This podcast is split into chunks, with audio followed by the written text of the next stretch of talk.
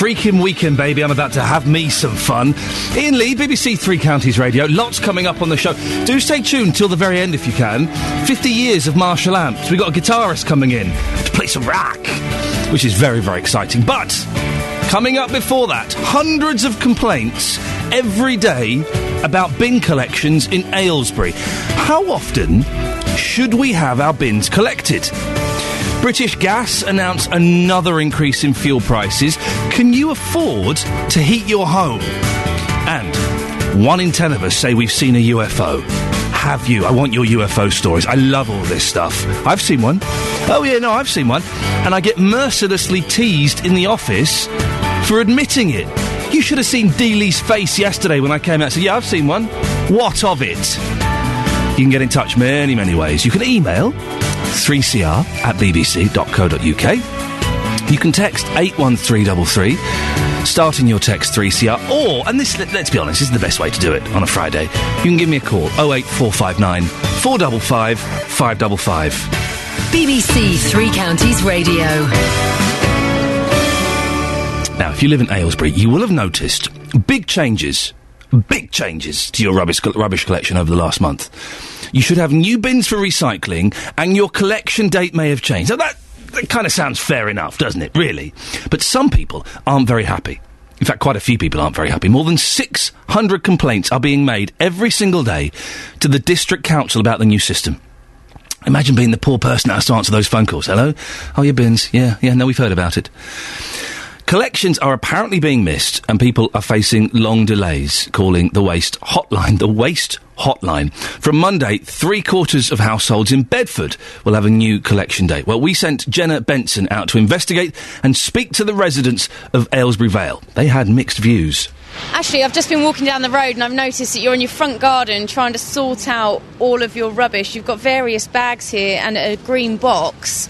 And you did have another bin with a blue lid, but that seems to have gone. Yeah, um, it had a, a, tape saying do not open until a certain date, so I didn't, but um, it's vanished in the meantime.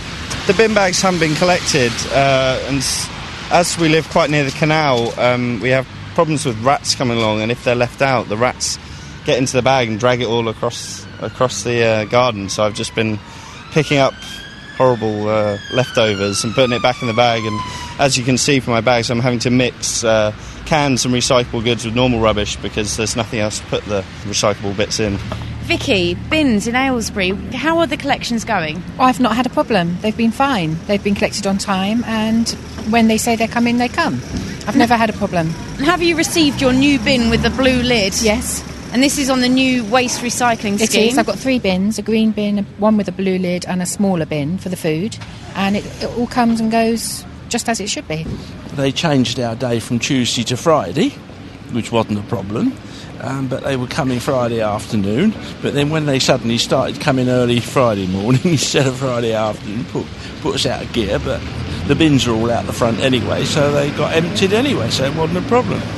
I'm not convinced all this appropriate separation of rubbish goes into the appropriate places. Wendy, your bin collections, mm-hmm. you've had a new system put in place. Yes. What is it like? I find it uh, easier, a lot easier than all them baskets, having to sort it out. Everything goes now into the blue bin or the green bin and the food bin. I find it far easier. Ron, it seems the problem with bins is stretching a, a, lot wider than just Aylesbury itself. You're from Buckingham and you've had a big problem in your road last week. Yes, on the London Road, they missed about 10 houses with a normal dustbin collection. And we have been in contact both by telephone and by the net, uh, internet, and we still had no response from them, having also been reassured that somebody was coming. And how much of a problem has this been for the people that live in the street? Well, next door neighbour have a child, and they're actually resorting now to black bins, which the council, black, black bags, sorry, and the council don't collect those. So we don't know what's going to happen to those when when it when it does eventually get round to being collected. BBC Three Counties reporter Jenna Benson speaking to the resident, residents of Aylesbury, Wing, and Buckingham. Now, there's a few things here. Uh, some people complaining about recycle. Oh, I've got to recycle. Oh, I've got to separate the cans from the bottles, from the plastic. Well, well, come on. Hey, let's be sensible. Recycling is obvious. Obviously, a sensible thing to do, isn't it? Of course, it makes perfect sense that we should recycle. I can't believe that there is anybody uh, with half a brain listening to this who doesn't agree with that. Of course, we should recycle. Yes, it makes things easier. We put the glass in that bin, we put the, the plastic in that bin, and we put the food scraps in that bin, and that makes it all nice and straightforward. And that, that helps everybody. So that's obvious. The recycling aspect of it, I don't have a problem with, and I'd be surprised if you do. If you do have a problem with it, 08459 455 555. Maybe you're one of these Neanderthals who thinks, well, then we shouldn't be recycling. It's their job. I pay my council tax. I pay my council tax. I shouldn't have to do a little bit of work at home. 08459 455 555. But. The thing I do have a problem with is the rubbish collections only being once a fortnight. Because, uh, well, listen, I, I, I recycle, I put stuff in the different bins and, and what have you, but also I've got a little baby, we have nappies. And we have a lot of stuff that can't be recycled. And with the bin collections only coming once a fortnight, things get a little bit whiffy around the Lee household. If I'm completely honest, that bin is overflowing after two weeks. And they won't. Oh, mate, I can't pick up a black plastic bag, mate. Oh, no, I can't do that. I'll do my back in, innit? In the old days, you, you used to get the bin men would just sling the bin over their shoulders, wouldn't they? I can't pick up a black plastic bag, mate.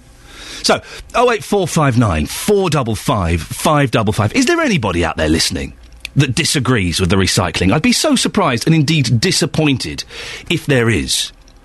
But how often should you have your bins collected? 08459 455 555. There is an amazing picture.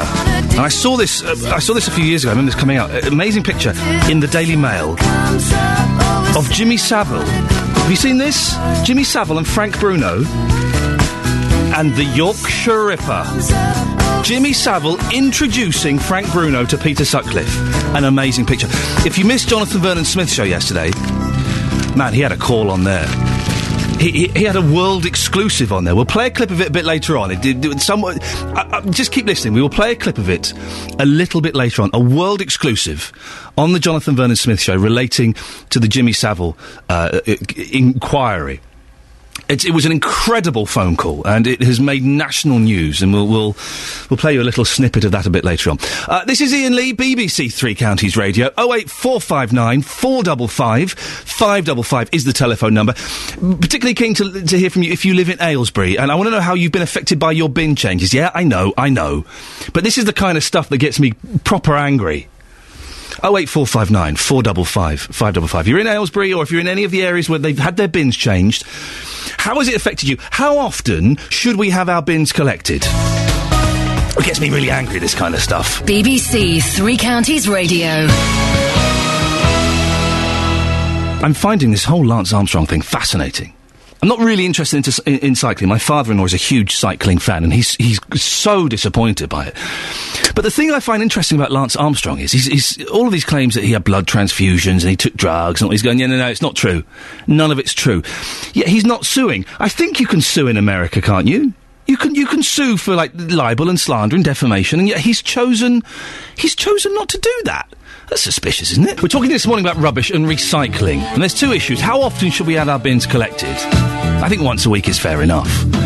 But are there people out there listening to this that think we shouldn't recycle, that we shouldn't have separate bins, and we shouldn't put the glass in one and the plastic in another? Because if you think that, there really is something wrong with you, isn't there? Oh eight four five nine four double five five double five. Good morning, Iain Lee, BBC Three Counties Radio. Oh eight four five nine four double five five double five is the telephone number. Look, I, there's no one listening to this who thinks we shouldn't recycle, is there? I'd be so disappointed if there is. Of course we should. It makes perfect sense that things that can be recycled, sure, we can spend a few minutes each week putting glass things in one bin and plastic wrappers in another. If you don't, shame on you because you're ruining the world for my children. Don't forget you can get in touch any time during the show. Uh, you can text 81333, starting your text 3CR. Uh, you can email 3CR at bbc.co.uk or you can give us a call 08459 455 555. Now, you may do a little bit of volunteering in your spare time or have received help from a volunteer. Uh, I've done it. I, had to, I did it for a couple of years, and I had to stop when I got this job because it meant I couldn't go out Monday evenings. The number of people applying to volunteer centres in Hertfordshire has increased by over 60% in the last three years. In a survey conducted for the nine centres in the county, most people said that having a new challenge was the main reason for giving their time. Well, Susan Martin is a volunteer in Hertfordshire and joins us on the line. Good morning, Susan. Good morning. Susan, what, what do you do as a volunteer? Um, well, at the moment, I help sell books and second-hand furniture. Well, second-hand books and furniture. Okay, so you- you're, you're a bit of a, an Arthur Daley type character. Yeah. Where do you do Where do you do this? It's called um, Decorum Horizons Yeah. in in the town centre. Why Why do you do it, Susan? Surely you, you've got enough things to do in your life without going out and doing some work for free, haven't you? Mm, Well, yeah, but um, that doesn't take all day. Um, I it, it was to do with a scheme I was on uh, with Kennedy Scott, and I've just sort of like stayed there. So what do, what do you get out of it personally? Well, I like we help people as well. Um, we have people come in and need help filling in forms and that, so um, that as well. I enjoy doing that. So, well, no, just there. And, uh, does it give you? Because well, listen, I used to volunteer once a week. I used to go to Great Ormond Street uh, two hours a week and just go around and, and play with the kids or do a bit of uh, hospital radio or stuff like that. And it gave me. People say, "Oh, that's so good of you giving up your time." It wasn't completely selfless because it gave me a real sense of satisfaction. Do, do you get the same kind of feeling? yeah, I think so. Uh, but it also keeps me out of trouble. I mean, it gives me something to do as well. What kind of trouble would you be getting into, Susan? Are you, are you, you're not a hoodie that sits on the outside uh, shops drinking hooch or something, are you? No, I, I, I do enjoy doing it. Yeah. Um, and it sort of like keeps me because I've not worked for so long. Because bringing up the kids, I've not actually worked for such a long time, and it, it might help on my CV that I'm doing that. So it gives you a, a, sense of purpose, and you feel like you're achieving something. Yeah. Susan, finally, before we let you go, what what advice would you give to anyone who's out there thinking that maybe they want to volunteer? Go for it. Go to their nearest volunteer centre and and talk to them. Um, they are good, the volunteer centres. Susan Martin, thank you very much. She's a volunteer in Hertfordshire. It is worth doing. I did this at Great Ormond Street for two, over two years, uh, and then I got this job, and I mean, it meant that I couldn't. I used to do it Monday nights, and I couldn't really kind of sort of juggle both things. At the, it was it was fantastic fun. It was the best. Oh eight four five nine four double five five double five is the telephone number if you want to uh, give me a call. Uh, we're talking. Um, we'll be talking later on about UFOs. Apparently, we might be spotting a UFO live on the show. But before that, rubbish. Trevor's in. Uh, it sounds like a wind tunnel in Woburn. Trevor, what's going on there? I take umbrage with your statements about being very ashamed about recycling. Good, mor- good morning to you, Trevor. Yes, go on. We pay enough money on council tax, and yet we're doing half their job for them. Well, we're not doing- It's about umbrage. We're not. we well, okay, Trevor. Listen, calm down. You, you may take umbrage, but we're not doing half their job for them. It takes you two minutes to put your glass. It takes you two minutes to put your glass bottles in a separate bin, doesn't it? If that. Uh, yeah, but hold on. Previously, they used to take our money for a lot less and do it all. Now we're paying a lot more in council tax, and we have to do it all for them. We don't, well, it's gone from Trevor. You've gone from we're doing half of their work to we're doing all their work. We're not. We're putting we're putting plastic. Trevor, calm down. We're putting plastic b- uh, boxes in one bin and glass bottles in another. You're in central bed, you're not. Well, what are you doing in central is- beds then, Trevor? Oh, we have to clear it, so everything. But what I'm trying to say to you Doing is, everything, you don't. The way you, the way you say, you don't stand to reason. You don't. Like you're one of the lefties. Say that again, Trevor. I can't hear you. Say that again. You're one of the lefties that has spoiled this country with your opinion is right, and not everybody else. You've got to listen to argument. I'm one of the lefties that spoiled this. I wish you had a better line, Trevor, because I would totally take you to town. What does that mean? Well, you, you sound very much like persuasions of previous government on things like immigration and that. The way you speak, you can't listen to reason. Trevor, I'm talking about. I'm talking about putting glass bottles in a separate bin. I'm not, I, I've not even mentioned immigration. That is when you said how you think it's wrong if people disagree. What has that It got to do with- pure- what has that got to do with it's purely a immigration? It's, it's purely a voluntary thing. Well, it should be law, and if you don't, if you don't recycle and separate your stuff, you should go to prison. No, you shouldn't. You pay council tax so that they take your rubbish away. Yeah, and we could, we all. Tre- Trevor, I'm still confused on um, why you've brought immigration into this conversation. Well, it's, uh, you, you're not listening to reason. Yeah, I recycle a bit. I don't recycle a lot through choice. Well, you should go to prison. Through the law. No, I shouldn't. Why? Because you're ruining the planet for my kids. Thanks for that. Cheers, Trev. Hold on. We didn't ruin it previously. No, we but we can make amends for the damage that's been done. Thanks a lot for screwing up the world for my kids, Trevor. Appreciate it. That's all right. You're the worst presenter on radio. Thank you. Thank you very much, Trevor. There we go. If you want to hear that, that'll be clipped and played out as an Audioboo later on. The worst presenter on radio. Just because, just because, dear listener, I think that we have a responsibility to recycle. Trevor disagrees. For some reason, he brought immigration into it. I don't quite understand. How, wh- what's that got to do with recycling? Blooming immigrants coming over here, making us recycle. I've got no idea what that was about. Listen, I feel very strongly, because I've got children, that we should do everything we can to protect th- th- this world and, and, and have resources. I want my boys to have resources. And if that means I have to spend a couple of minutes a week putting glass in one bin and plastic in another, I'll do that. Th- Having those views, does that really make me the worst presenter on the radio? I'll wear that badge with pride. Thank you, Trev. Across beds, hearts, and bucks, this is Iain Lee on BBC Three Counties Radio. Thank you very much, Catherine. Good morning. This is Iain, Iain Lee, BBC Three Counties Radio. Coming up in the next hour or so, Marshall Amps, 50 years. 50 years of rocking. Uh, and have you seen a UFO? Apparently, one in ten of us have. I've seen a UFO. I know I have. Oh, wait, 459 455 555. Today is the 10th anniversary of the Bali bombings. 202 people were killed when Islamist terrorists attacked a bar and nightclub on the popular tourist island.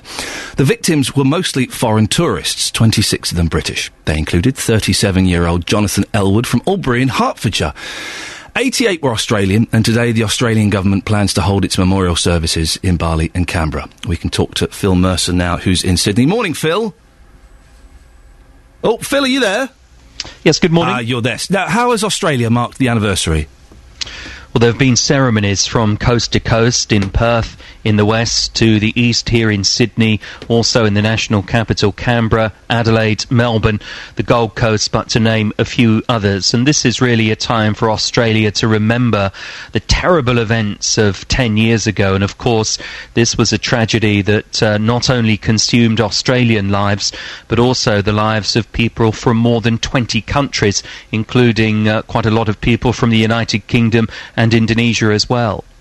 How did the country deal with such a huge loss of life 10 years ago?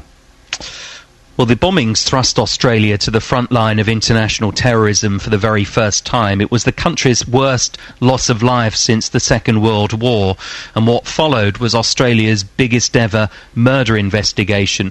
Australia responded by bringing in very tough anti terrorism legislation. Its intelligence agencies were beefed up to help uh, Indonesian authorities uh, pursue the bombers, and in many ways, Australia became a fortress as it uh, reeled from this atrocity. And uh, successive Australian governments have used the Bali bombings as one of their just justifications for their military involvement in Iraq and Afghanistan.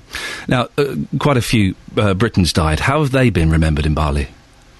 Well, every single one of the 202 victims has been remembered by name at a multi faith ceremony in Bali. Each of those 202 victims, uh, their names read out and remembered. And of course, the ripples of pain and grief are not really confined to uh, Australia and Indonesia and Great Britain. Many other countries as well Canada, the United States, Poland, and South Korea, but to name a few, uh, also had citizens caught up in this. So this is very much an international day of remembrance.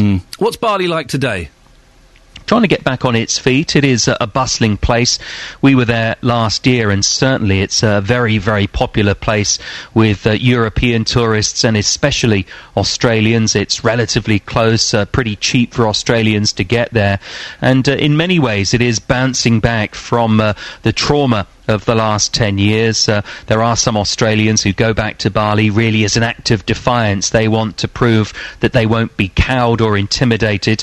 Other people believe that um, the atrocity that happened 10 years ago will never be repeated. And uh, that's largely because, or those feelings are largely because of the uh, huge security effort that continues across Indonesia to stamp out homegrown extremism. Phil Mercer in Sydney, thank you very much. And in around an hour's time, we'll be hearing Justin Dealey's interview with uh, Russell Ward from Hertfordshire, who helped with the rescue efforts 10 years ago. It's a bit strange, really, because in the fire service, I've, I've, you know, sadly witnessed quite a few fatalities now, and you do have a, a visual memory of that for a period of time. But I, I've never had that with Bali, and I, I don't know if that's the, the brain's way of defending itself because I know what I saw, but I can't see the images, and, and it was horrific.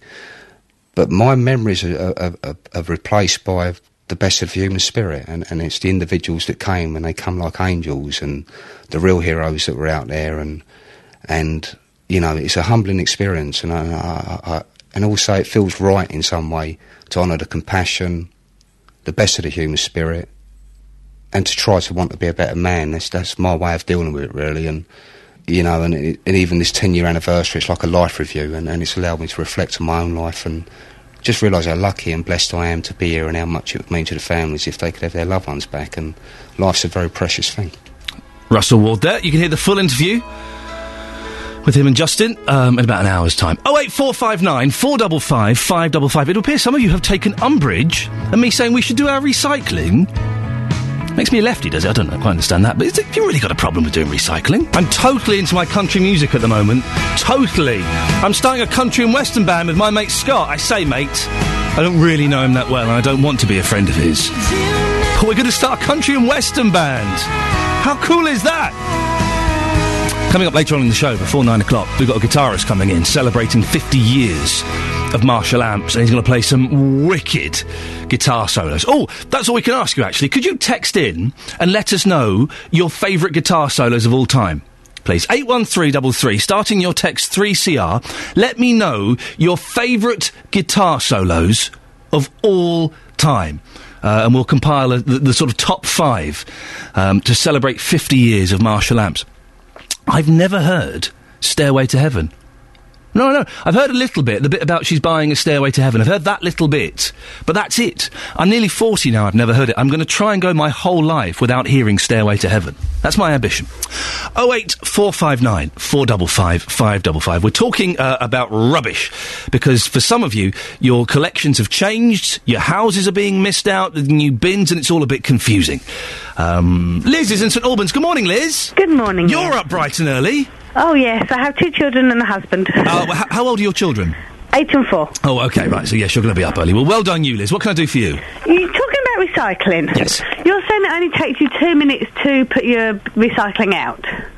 However, it takes them less than that to chuck the boxes all over the road because they can't be bothered to put them back in the houses where they belong. Do they just leave them out in the street? They just chuck them. They don't leave them. They chuck them. Well, that's naughty, Liz. Oh, I know. I have complained. And, and what do they say when you complain? Oh, well, we'll get it sorted. Who do you complain to? Do you actually go up to the bin men, or do you phone up the council? I phone the council. Uh, I, f- I phone the council bin men. I'm sure are lovely. Let me, hey, listen, if you're a bin man, give us a call this morning. It'd be nice to talk to you. But they do look a little bit menacing, don't they? and also, you don't want to. You don't want them to know that you've complained because they can make your life a misery. Well, I'm lucky because I live in uh, flat, so we have Oh, okay. communal bins. Right. But what grates me, Yeah. um, we can't recycle cardboard. Um, I know. really? I know. Yeah, I know you have a green bin, Yeah. but we can only recycle plastic, Right. um, glass, and paper. That is the only things that we can recycle. Do you know what? You, you're right. You're right on this. And uh, listen, I do genuinely think that everybody should recycle because it doesn't take long for us to do it. And whether they throw their the boxes in the road or whatever, we should. It only takes us a few minutes to do it. And of course we should. But some of their rules about what you can and can't recycle is mental. And once I had, uh, uh, you can recycle wood. I would have thought you could recycle wood. It's wood. It's the most recyclable thing in the world. I had a bit of wood in my recycling bin, and I saw the bin man come, open the bin, looked at it, shut the lid, and walked off. And I went out and I said, "Excuse me, mate, what, what, why have you not taken? You've contaminated your recycling." I said, "What? I've contaminated it?" He said, "Yeah, there's wood in there." And so I went and I lifted the lid, I took the wood out, threw it on the floor, I said, Right, can you take it now? Yes, I can. You're right, Liz, some of the rules are silly, but you would agree with me that we should all do recycling, shouldn't we?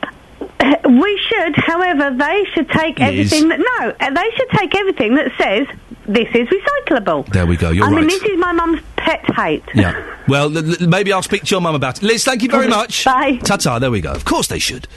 But I do genuinely believe if you don't recycle, you should go to prison. Coming up, our reporter Justin Dealey will be looking for UFOs. He's with a man who is convinced that he'll see one this morning. BBC Three Counties Radio. Now, this is exciting, and I'm, I'm, I, listen, BBC, we're impartial, we're not allowed to beg for free stuff, but I'm hoping I get a free one for this.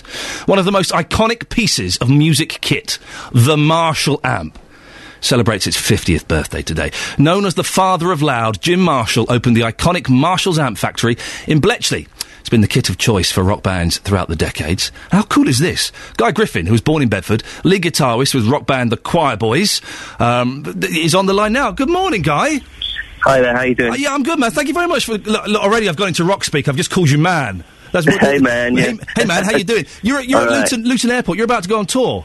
Yeah, uh, well, we're just we're going over to do some shows in Ireland uh, just just this weekend. So uh, yeah, just about to get on a plane in a bit. Okay, well, we, we will keep this brief, Guy. I don't want you to miss your plane. Just, just to talk to me, saying man. Marshall amps, I- important. Well, yeah, I mean, it just uh, I mean, th- th- this is pretty much the, the, the changed the whole face of you know the rock you know rock music really because uh, uh, it's kind of revolutionised the way you know the, the electric guitar was heard really. Uh, it's, you know, obviously, it's an iconic um, iconic name. You know, I mean, even people that don't really know much about Mar- you know, about amps and stuff, they know who Marshall is. So What's the what's the difference in sound? Because the three main amps, you've got your Fender, you've got your Vox, and you've got your Marshalls. Why do you prefer the Marshalls?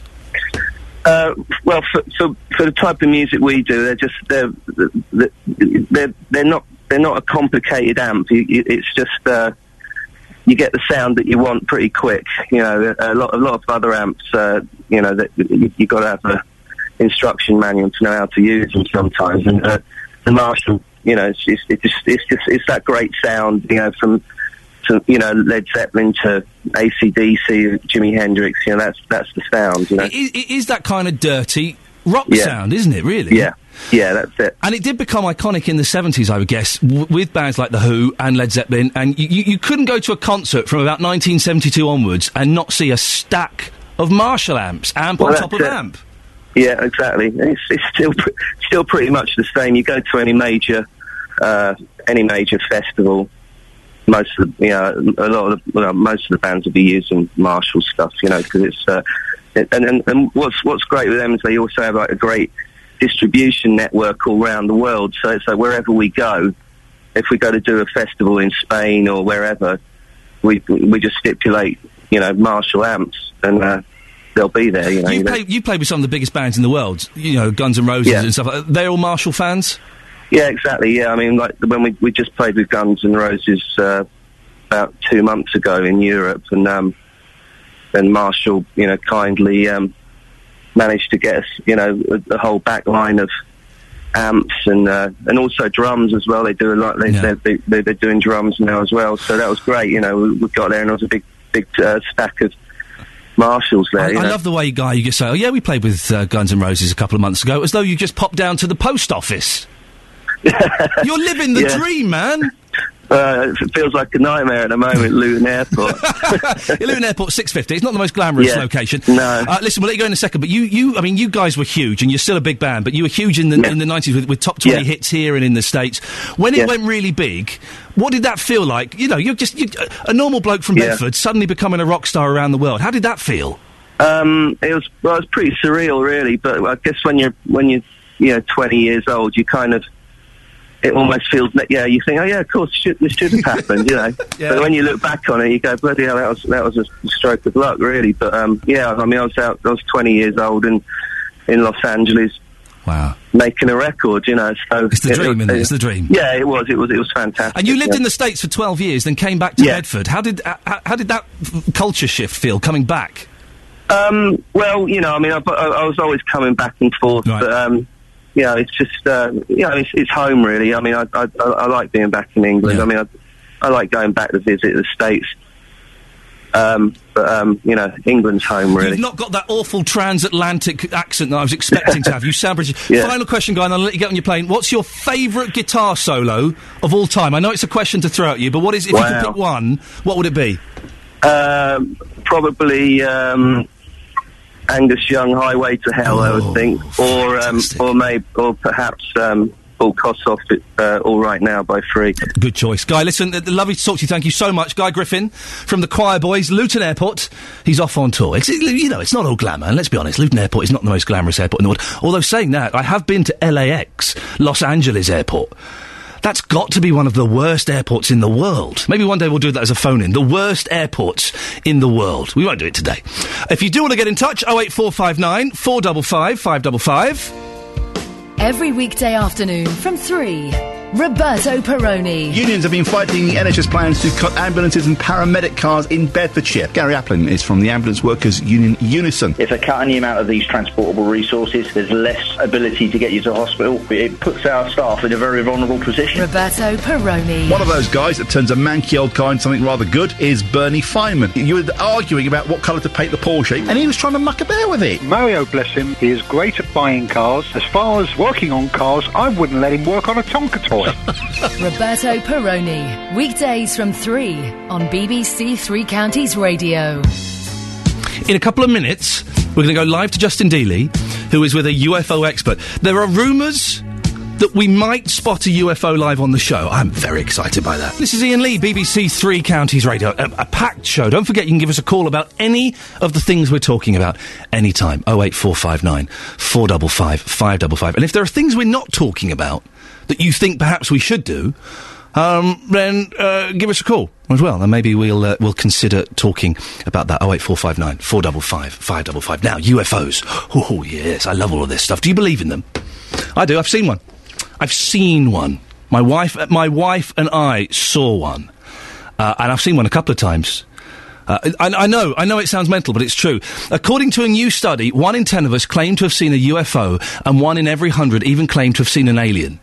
Today, here on the three counties, we might be able to uh, about to make history and prove the existence of aliens and UFOs.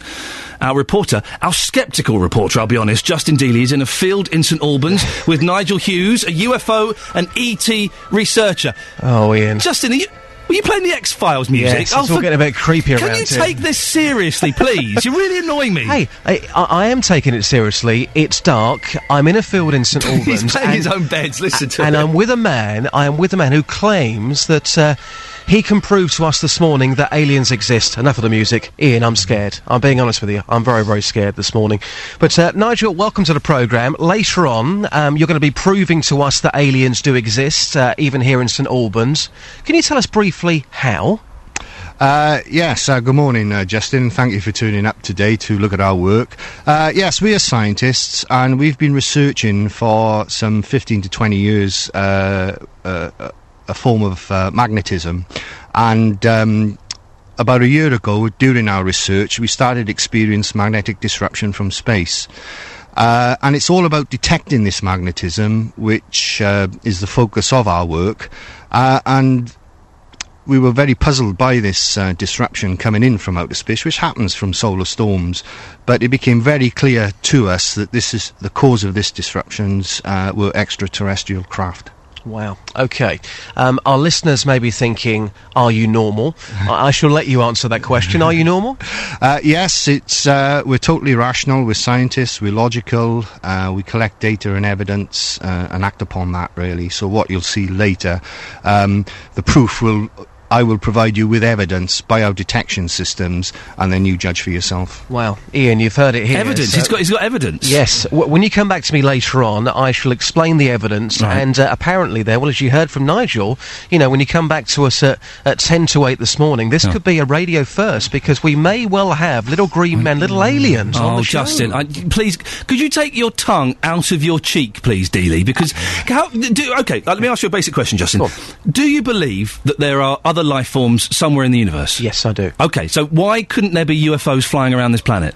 Um, well, I, I personally, I, I do believe in aliens. I do believe in UFOs. But I think, you know, when it comes to, to, to proof of that, You laughed when I mentioned it in the meeting yesterday. Yeah, because it, I, I, I would certainly believe other people. I'm not quite sure about believing you when it comes to an alien story. It's All right, just is that you. it? Oh, in that case, that's Yes. fine. Justin, we will speak to you later on. Thank you very much.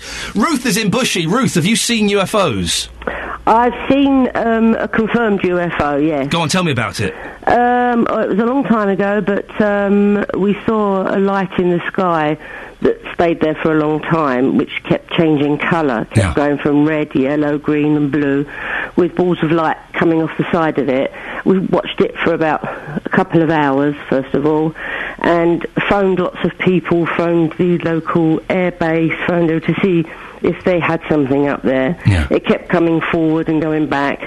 And in the end, um, the police came round, and after it was about four hours, and they were in my garden taking photos. What did the police say, Ruth? well, they didn't say a lot, but they were taking lots of photos with telescopic uh, cameras. And after about four hours, it moved off, and they all jumped in their cars and followed. And it. did you ever hear from those police again?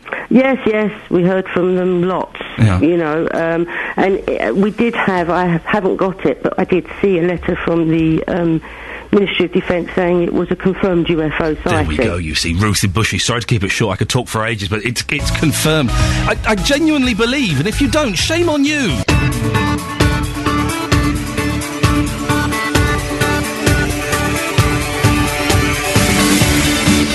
This is Iain Lee, BBC Three Counties Radio. Apparently, I'm the worst presenter on the air, as according to a call that you would have missed. If you weren't listening to the first hour, you missed it. We'll put it out as an Audioboo a little bit later on, and you can uh, hear Trevor getting very, very angry with me. Coming up in the next hour, more on Jimmy Savile, the story that just keeps growing and growing. Uh, we'll be talking about rubbish. Have your rubbish collections changed? How often should we have our bins collected? And I, I, I really believe this. If you don't recycle, shame on you. You should go to prison.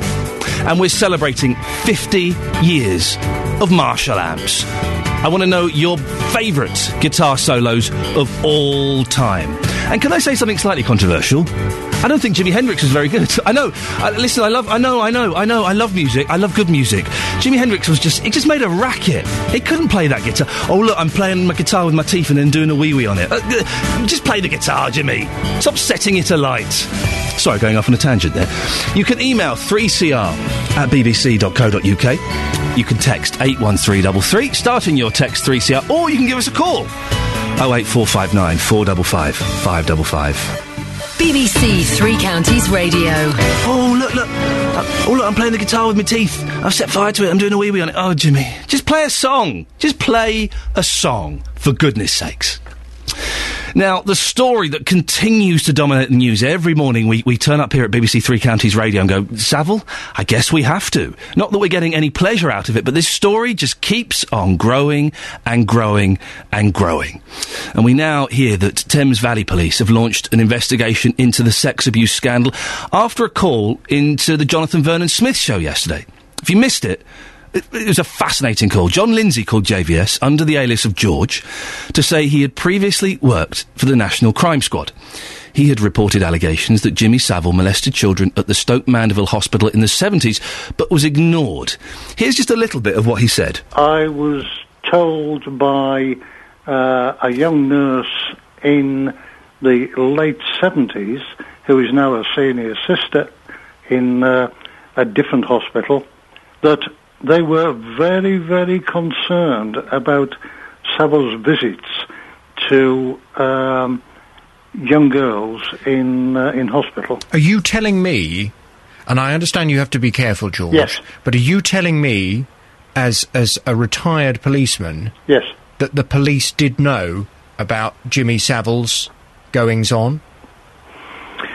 I spoke to a senior officer, having had that conversation Back in the 70s, this was? back in the, this is the late seventies, Yes. Jonathan, late seventies, Yes. and um, I wasn't believed. So you reported it within your own police force? Yes. That you believed Jimmy Savile was potentially molesting girls, and, and people within your own police force didn't believe you? Yeah, the, the phrase in the job, uh, Jonathan, is Savile must be looked at, seriously looked at, because there's something wrong. And you said that because you believed that there was something going on? Oh, yes. Because I was told this by a very responsible, uh, well, then a young lady, uh, a young nurse, uh, who later became a senior uh, sister. What a cracking piece of radio that was. That's why you got to listen to Jonathan Vernon Smith, nine o'clock. and Get those calls. Uh, last night, Thames Valley Police released a statement. It said it will be checking to see if any of those senior officers are still working, and the allegations will be passed on to the Metropolitan Police. Well, Paul, Paul Connew is a PR and media commentator. He's former deputy editor of the News of the World and former editor of the Sunday Mirror. He joins me now. Good morning, Paul. Good morning. On a flip note, there, let me let me offer Eric Clapton's Layla to your debate. But Well, Listen, we will take that and put that to one side. That's going to go in the top guitar solos. Thank you very much, Paul. uh, but on, on the serious note of, of, of Savile, it's clear that the scale and extent of these allegations i i- it's growing so rapidly. But people had raised concerns. How were these never reported by the press? um, for that, you have to turn to Britain's draconian libel laws, which are currently, you know, being reformed, but to my mind, not sufficiently in terms of uh, a public interest defence. I worked in the in the states for a num- for a number of years, and if Jimmy Savile had if Jimmy Savile had been a U.S. celebrity and everything else had been a complete reflection of uh, the UK scenario, one would have had absolutely no problem publishing the story. Um, but but here in '94, when I uh, had the story when I was in the Sunday Mirror, but, but from two um, but from two women in their 30s who had been who had been uh, assaulted by him when they were at the Duncroft approved school. Um, but although we were convinced they were telling us the the truth, the fact was they were a mixture of fear and em- of, of Savile and embarrassment, and the fear they wouldn't be believed because of uh, you know the fact that this is a man who was a friend of the royal family, confidant of Princess Diana, Prince Charles, uh, fated by the Pope, etc. Christmas lunch with, with with Margaret Thatcher. That that simply they were they were too terrified to go into the witness box, and without and without without being able to call them, um, we you know it would have been legal suicide. So I had to bow to the legal advice that we you know we simply couldn't run it, no matter how convinced we were of the, of the truth of their story. So, Paul, you knew in 1994, when you were editor of the Mirror, you had people come forward and say, "I have been abused by Jimmy Savile," uh, and you believed them. Yes, and you, you didn't run with that story. No, for the reason I've just explained. in yeah. fact, you know that uh, you know that would, if you couldn't produce them in the witness box, you couldn't even reach first base. You would have been looking. You would have been looking at a huge libel payout, and you would have been looking at reputational damage to the paper. And of course, Jimmy Savile would, uh, would, would, would without doubt, have um, have cited his great charity work, as it were, to act, to actually uh, to to exacerbate the damages. Well, that always seemed to be the, the, the threat, didn't it? That if something came out, then then all these charities are going to lose their, their funding. Did you not think, Paul, that it warranted further investigation, like this ITV documentary? We Did you see tried to, could- we, you we, did. yeah, we, tr- we tried to, do, to, to, go further. In fact, we, we even tracked down a former member of staff at the Duncroft approved school that, who they said was fully aware of what was going on. The the door was slammed in the face on more than one occasion on the report on the reporter that I had working on that part of it, and um, and curiously enough. A couple of months later, Jimmy Savile, who I knew slightly and had met professionally, uh, through a mutual contact, I had a call about something else entirely. But during the course of this conversation, uh, they this person dropped out. The fact Jimmy Savile was very grateful that you that you ignored that ridiculous story you were looking at and how much damage it would have done to his charity work. Now, as the two women certainly had no connection by this stage, they were in their thirties, the children, in fact, with Jimmy Savile, the fact of, uh, you know, I can, although I can't swear to it, I'm 99% certain the only way that he would have known was because this former member of the Duncroft staff had, um, had in some way alerted him. Mm. You said, quickly go off on a tangent. The, the, the libel laws, though, and I'm not in any way defending Jimmy Savile, but they are quite good in that they, they do offer some protection. Supposing someone came forward and said, "Oh, that Iain Lee, he did this, this, and this to me." It's good that you can't just print that, isn't it?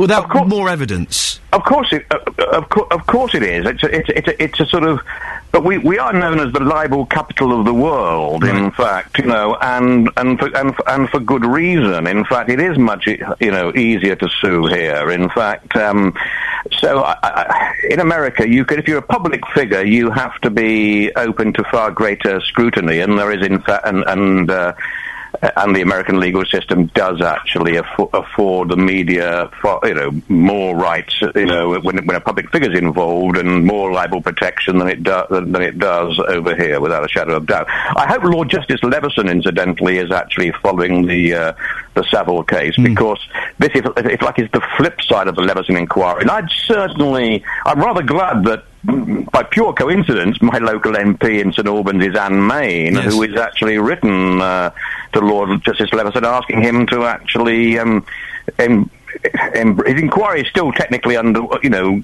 alive, and even though he's writing his re- his, his, his, first report, and um, asking him to, to take the Savile uh, case on board. And I think, you know, and as the Daily Mail also, you know, demanded yesterday, um, and I think, and I think, you know, I would, I'm not, I'm not sure it's going to happen, but I think it would be, an, I, uh, you know, a perfect scenario for Lord Leveson, an already publicly funded inquiry into the media to, to look at this one, uh, um, both in terms of the, of the BBC and in terms of of, of the legal pressures that, pre- that prevented earlier exposure by the you know by the printed When press. these, when these women came to you in 94, did you give your evidence to the police? Um, I did informally pass it on to a police source. In fact, yes. But funnily enough, um, What did they say? Uh, thanks a lot. We'll have, have a look at it. But, but, but in fact, basically, little, little was done. In fact, now what I couldn't pass on, of course, because there was a there was a uh, a confidentiality uh, agreement in place that, in fact, I, I couldn't tell them, you know, the two women are X, Y, and Z, and they live at so and so. You know, um, uh, so I could only tell them, in fact, uh, what we'd been told without being able to actually divulge the source. In fact, so I suspect the police, in fact, just felt, oh yeah, well, you know, it's all a little bit vague. We can't, you know, sort of. And uh, I mean, but, but I think the thing is that at the moment, obviously, the BBC are getting a kicking, and partly deservedly. But I think we've got to be very careful here that not to actually overemphasise the BBC's problems here, because it, it, it's much wider than that. We need to look at. We now know that a number of police forces had complaints during Savile's lifetime, quite a, apart from the ones that have had it since his death um, and since the program. We've, you know, we have we have major hospital, you know, boards. We have we have care homes. Uh, so I think I, I think this one is growing like Topsy, and I think and I think a lot of people have got to be asked about what they knew, didn't know, or or what rumours they heard, and perhaps weren't proactive about looking into. Paul Connew, thank you very much. He's uh, a PR uh, commentator, former editor of the Sunday Mirror. 08459 455 555. I just, it's, it's just fascinating, isn't it? Thank you for that, Paul. Uh, right, let's get the travel news now. Let's go to Sophie Tyler. Beds, Herts, and bucks travel. BBC Three Counties Radio. Seb.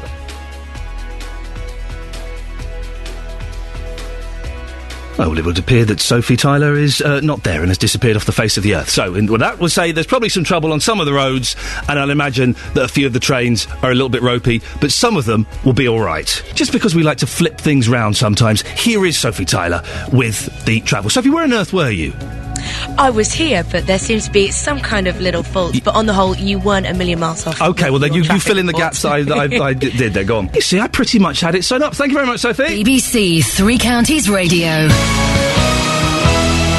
Talking bins, we're talking rubbish, we're talking recycling. Karen on Twitter says both public and council should recycle. It's a civic responsibility to reduce waste, waste, reuse as far as possible, and recycle. Nick in Hitchin doesn't agree. Recycling, he's used lots of capitals here, which means he's shouting. I don't recycle.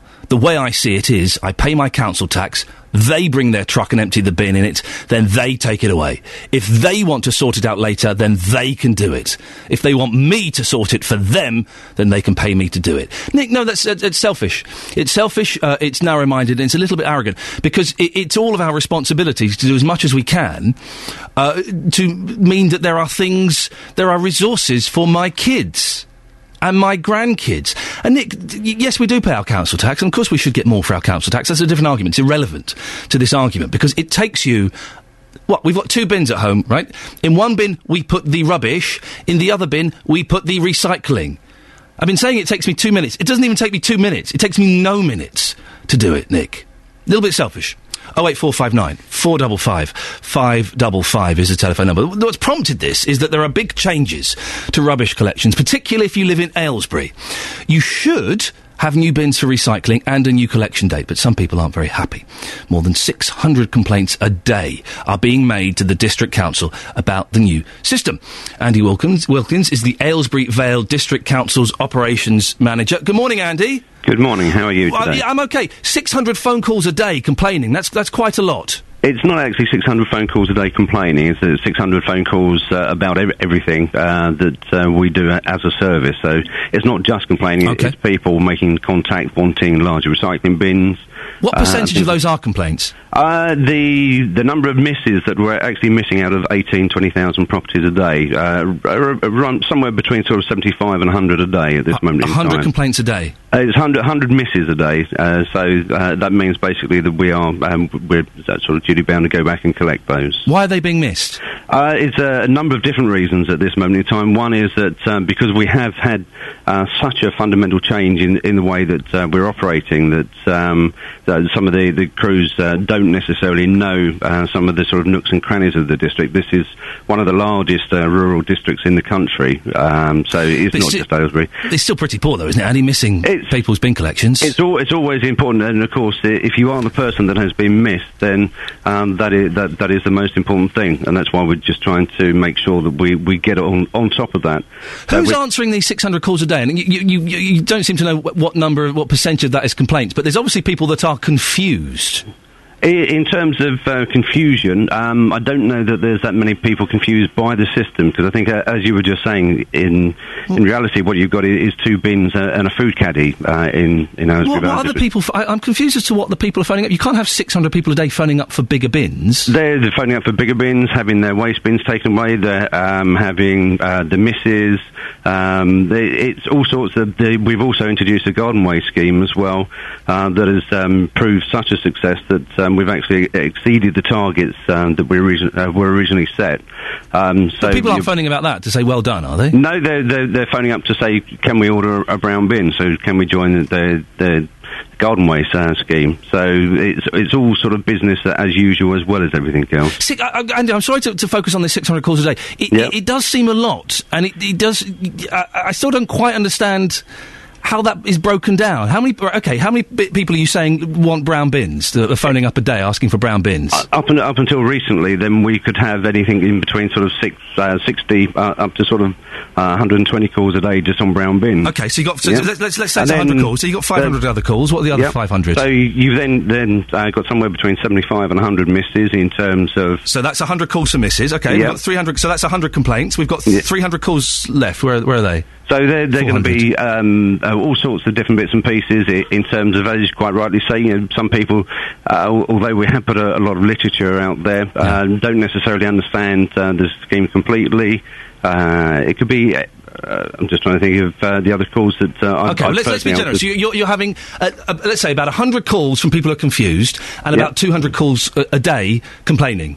Yeah, well, That's not good, in terms in, in terms, terms of, in terms of, uh, I agree because as I say, if it's uh, What are you going to do to sort it out and make everyone happy? Basically, what we've been doing is, is uh, actually producing uh, maps uh, for the the crews so that they've got uh, the information sheet where the property is, map the location. How can they not know where the property is? It's houses with bins. Have you have you ever been into Aylesbury Vale District Council? Uh, no, I've never been to it, but I would imagine in, that the in bin. that case, I would imagine that the bin collection people would, would they should know from day one where they have to go and collect the bins from. Uh, what, I, what I would say is, you know, for instance, some of the farms that uh, have been missed, uh, then if you look at some of the, the tracks, when you drive around the countryside, you, you're not 100% certain where uh, that particular farm or whether that particular track leads to a farm. Not all farms have names. And who's responsible So for that? Someone, someone must be responsible for not telling the bin men where to go and collect the bins from. We, you know, Is that we, you? That is me ultimately, but uh, that's why we're making sure that uh, they do understand where all the collection points are. When, when are you going to get this sorted out, Andy? We are trying very hard to get it sorted out as quickly as possible. So um, the, I've had a, a meeting with the, the guys this morning. So hopefully it will be next week. We're working very hard to uh, get, change software, all sorts of different bits and pieces. Okay, yeah. Andy, maybe we'll speak next week. That's Andy Wilkins, who is the Aylesbury Vale District Council's operations manager, the man ultimately responsible if you are not getting your bins collected in Aylesbury. Oh eight four five nine four double five five double five. We've got some texts on, on on Marshall amps, which we'll do maybe just after half past seven. So if you've texted in about Marshall amps, we'll do them after half past seven because I want to talk about this: the costs of the Love Luton Pop Festival. Remember that? Do you remember that? Yes. Well, it happened earlier this summer. They were discussed at a meeting last night. Politicians scrutinised the decisions and the costs of the two-day council-run festival, which saw Olly Murs and The Wanted perform in the centre of Luton. Um, our political reporter Paul Scoins was at the meeting last night and joins me in the studio now. This has been a, a, very long-running saga and must be the most talked about Olly Murs concert of all time. What, what happened? Just give us the background. Well, Iain, the council in Luton put on some big concerts this summer. Uh, Olly Murs, The Wanted, they were the headliners. There was also a, a sort of a, uh, a free LOCOG torch relay concert as well, uh, and that's really why they put the concert on to offset the cost of that. Uh, however, it lost quite a lot of money, at least £400,000 according to the council. Um, their figure is about £394,000. But last night they called, or the, the opposition councillors were saying it could be even as high as 600,000, depending on the way that you interpret all the figures and so on. And they were really facing criticism for putting on such a concert in difficult, lean times. So What happened last night? I I why was there another meeting? well, they have they have uh, councils have a sort of back backbench committee, if you like, which which scrutinises all of the other committees, and this one was uh, one that looks at all the sort of spending that the uh, council Hmm. has, and it goes through all of the lists and says, "Oh, could you save some money there?" All that sort of thing. They have a they have a bit more of a closer look at it, um, and they were also loo- they were looking at the the attendance on the on the sheet. It said sixty seven thousand visits. Uh, when actually there were only 34,000 individuals. So some people went twice, 'cause they were giving out free tickets, weren't That's they? right, Yeah. exactly. So they were picking up on that. The Lib Dem leader as well, he said the loss was, as I say, closer to £600,000 because that figure didn't include the, or did include the money that was going to the carnival that would already have been there in the first place. So to sort of account that as an income is a little bit disingenuous, they said. Although the council said that wasn't the case, it wasn't supposed to be just like that. It was a sort of here's the money we've got for it, here's the money we've spent on it, sort of thing. So it wasn't so so clear cut. But they also said as well that the you know you were, when when you interviewed the uh, the council after the, the meeting that they had to when they first presented these figures Mm. and they said oh it's it's fine because the airport money covered it yes well the council last night was saying any money from that airport should have incurred a tax bill because it's not the same you know it's like an earnings Right, okay. so they said actually there was further money that should have been you know accounted for as well So hang on. So, so the money they got from the airport, they can't just say, "Hey, we're going to take four hundred thousand pounds from the airport." They've got to pay tax on that. Yeah, it's like a- an additional sum. Although that wasn't really cleared up, and uh, unfortunately, the, it was the council's officers who were put there last night, not the politicians. This is what I was surprised to hear that there were no politicians there to answer any questions. yeah, Why? that's right. Well, the chief executive and they were, there were several representatives from a so-called community living Oh, department were answering the questions instead, and that's been a running theme. I think you know. I think you've interviewed the uh, chief exec of the council on this before. As Yep. I, I know you've, you've also spoken to the leader, but we've only had the leader on a few times. Um, The they- leader. the leader, Hazel Simons. They, she was in a, another meeting uh, with the public, so they said that that couldn't be cancelled, couldn't be moved. Um, so that was why. But Mike Garrett, who's the leader of the Conservatives on Luton Borough Council, said that was disappointing that there were no politicians answering those questions. I thank the officers for coming. Um, they did the best they could without getting political. The leader of the council, the portfolio holder, members of the executive should have been here to explain to scrutiny the reason why they went ahead with this, knowing full well that it was liable to be a loss. Well, is this the end of it? Because it's been going on for ages. It, it feels to me that people are kind of ducking and diving and not still not answering the questions. What what happens now? Well, I think that's it. Right. Realistically, they've they, the the chair of the committee said she wanted to draw a line under it, and that would be the last time they'd be discussing it. They could ask. Uh, I think some of the opposition councillors will ask more questions Yeah. at the full council meeting in the future. But in terms of the you know having it as an agenda, that's it now. It's done and done. And are you sad to see it done and dusted, Paul? In some ways, it's been a part of my life for a long time, and uh, I will miss it. It's been the constant theme while I've been here at BBC Three Counties Radio. I'm, I'm beginning to not love Luton as a result of this. Paul, thank you very much for coming in. Very brave choice of jumper you're wearing as well this Thank morning. you. You're welcome. Call 08459 455 555. 08459 455 555. BBC Three Counties Radio. Good morning, Iain Lee, BBC Three Counties Radio. Plenty coming up in the next half hour. We'll be talking about Marshall Amps, talking about volunteering. Do you ever do it? I've done it. It's great. It's brilliant. Um, and also, Justin uh, Dealey, our reporter, is out in St Albans looking for UFOs. And I, I, I really think he's supposed to be impartial, but his tongue is so firmly in, stuck into his cheek that I think there may be an inquiry by Ofcom and the Daily Mail. If you want to give us a call, 08459 455 555. Uh, a couple of texts um, about Marshall amps. I did say we're asking for your, your favourite guitar solos of all time to celebrate 50 years of Marshall amps.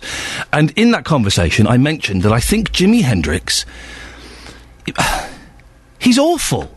It's, it's the Emperor's new clothes. Look, Mummy, the King has got no clothes on. Look, Mummy, Jimi Hendrix can't play guitar. Uh, f- uh, Jimi Hendrix's real name uh, was James Marshall Hendrix. Thank you from Anonymous. Oh, d- on on the subject of good guitar solos, and Phil, you're right. The end solo on the Carpenters' Goodbye to Love is epic. It's an amazing guitar solo, and it upsets a lot of Carpenters fans because it's like kind of like heavy rock. By the way, who's who's hands up? Who's seen the Carpenters? Oh yeah, just me. That's right. I saw the Carpenters. Yeah, I was yay close to Karen Carpenter. And on Twitter, Hendrix revolutionised electric guitar. Marshall wouldn't even be an amp uh, without him. Danny on Twitter wouldn't be on the amp map. Yeah, but he was awful. I mean, just totally, totally awful. 08459 455 555. Uh, on the subject of bins, it started off as there are changes being made to some of your bin dates, and as we've heard, there are uh, quite a few people being missed out uh, of those collections. And I was asking how often should our bins be collected. I think once a fortnight is not good enough.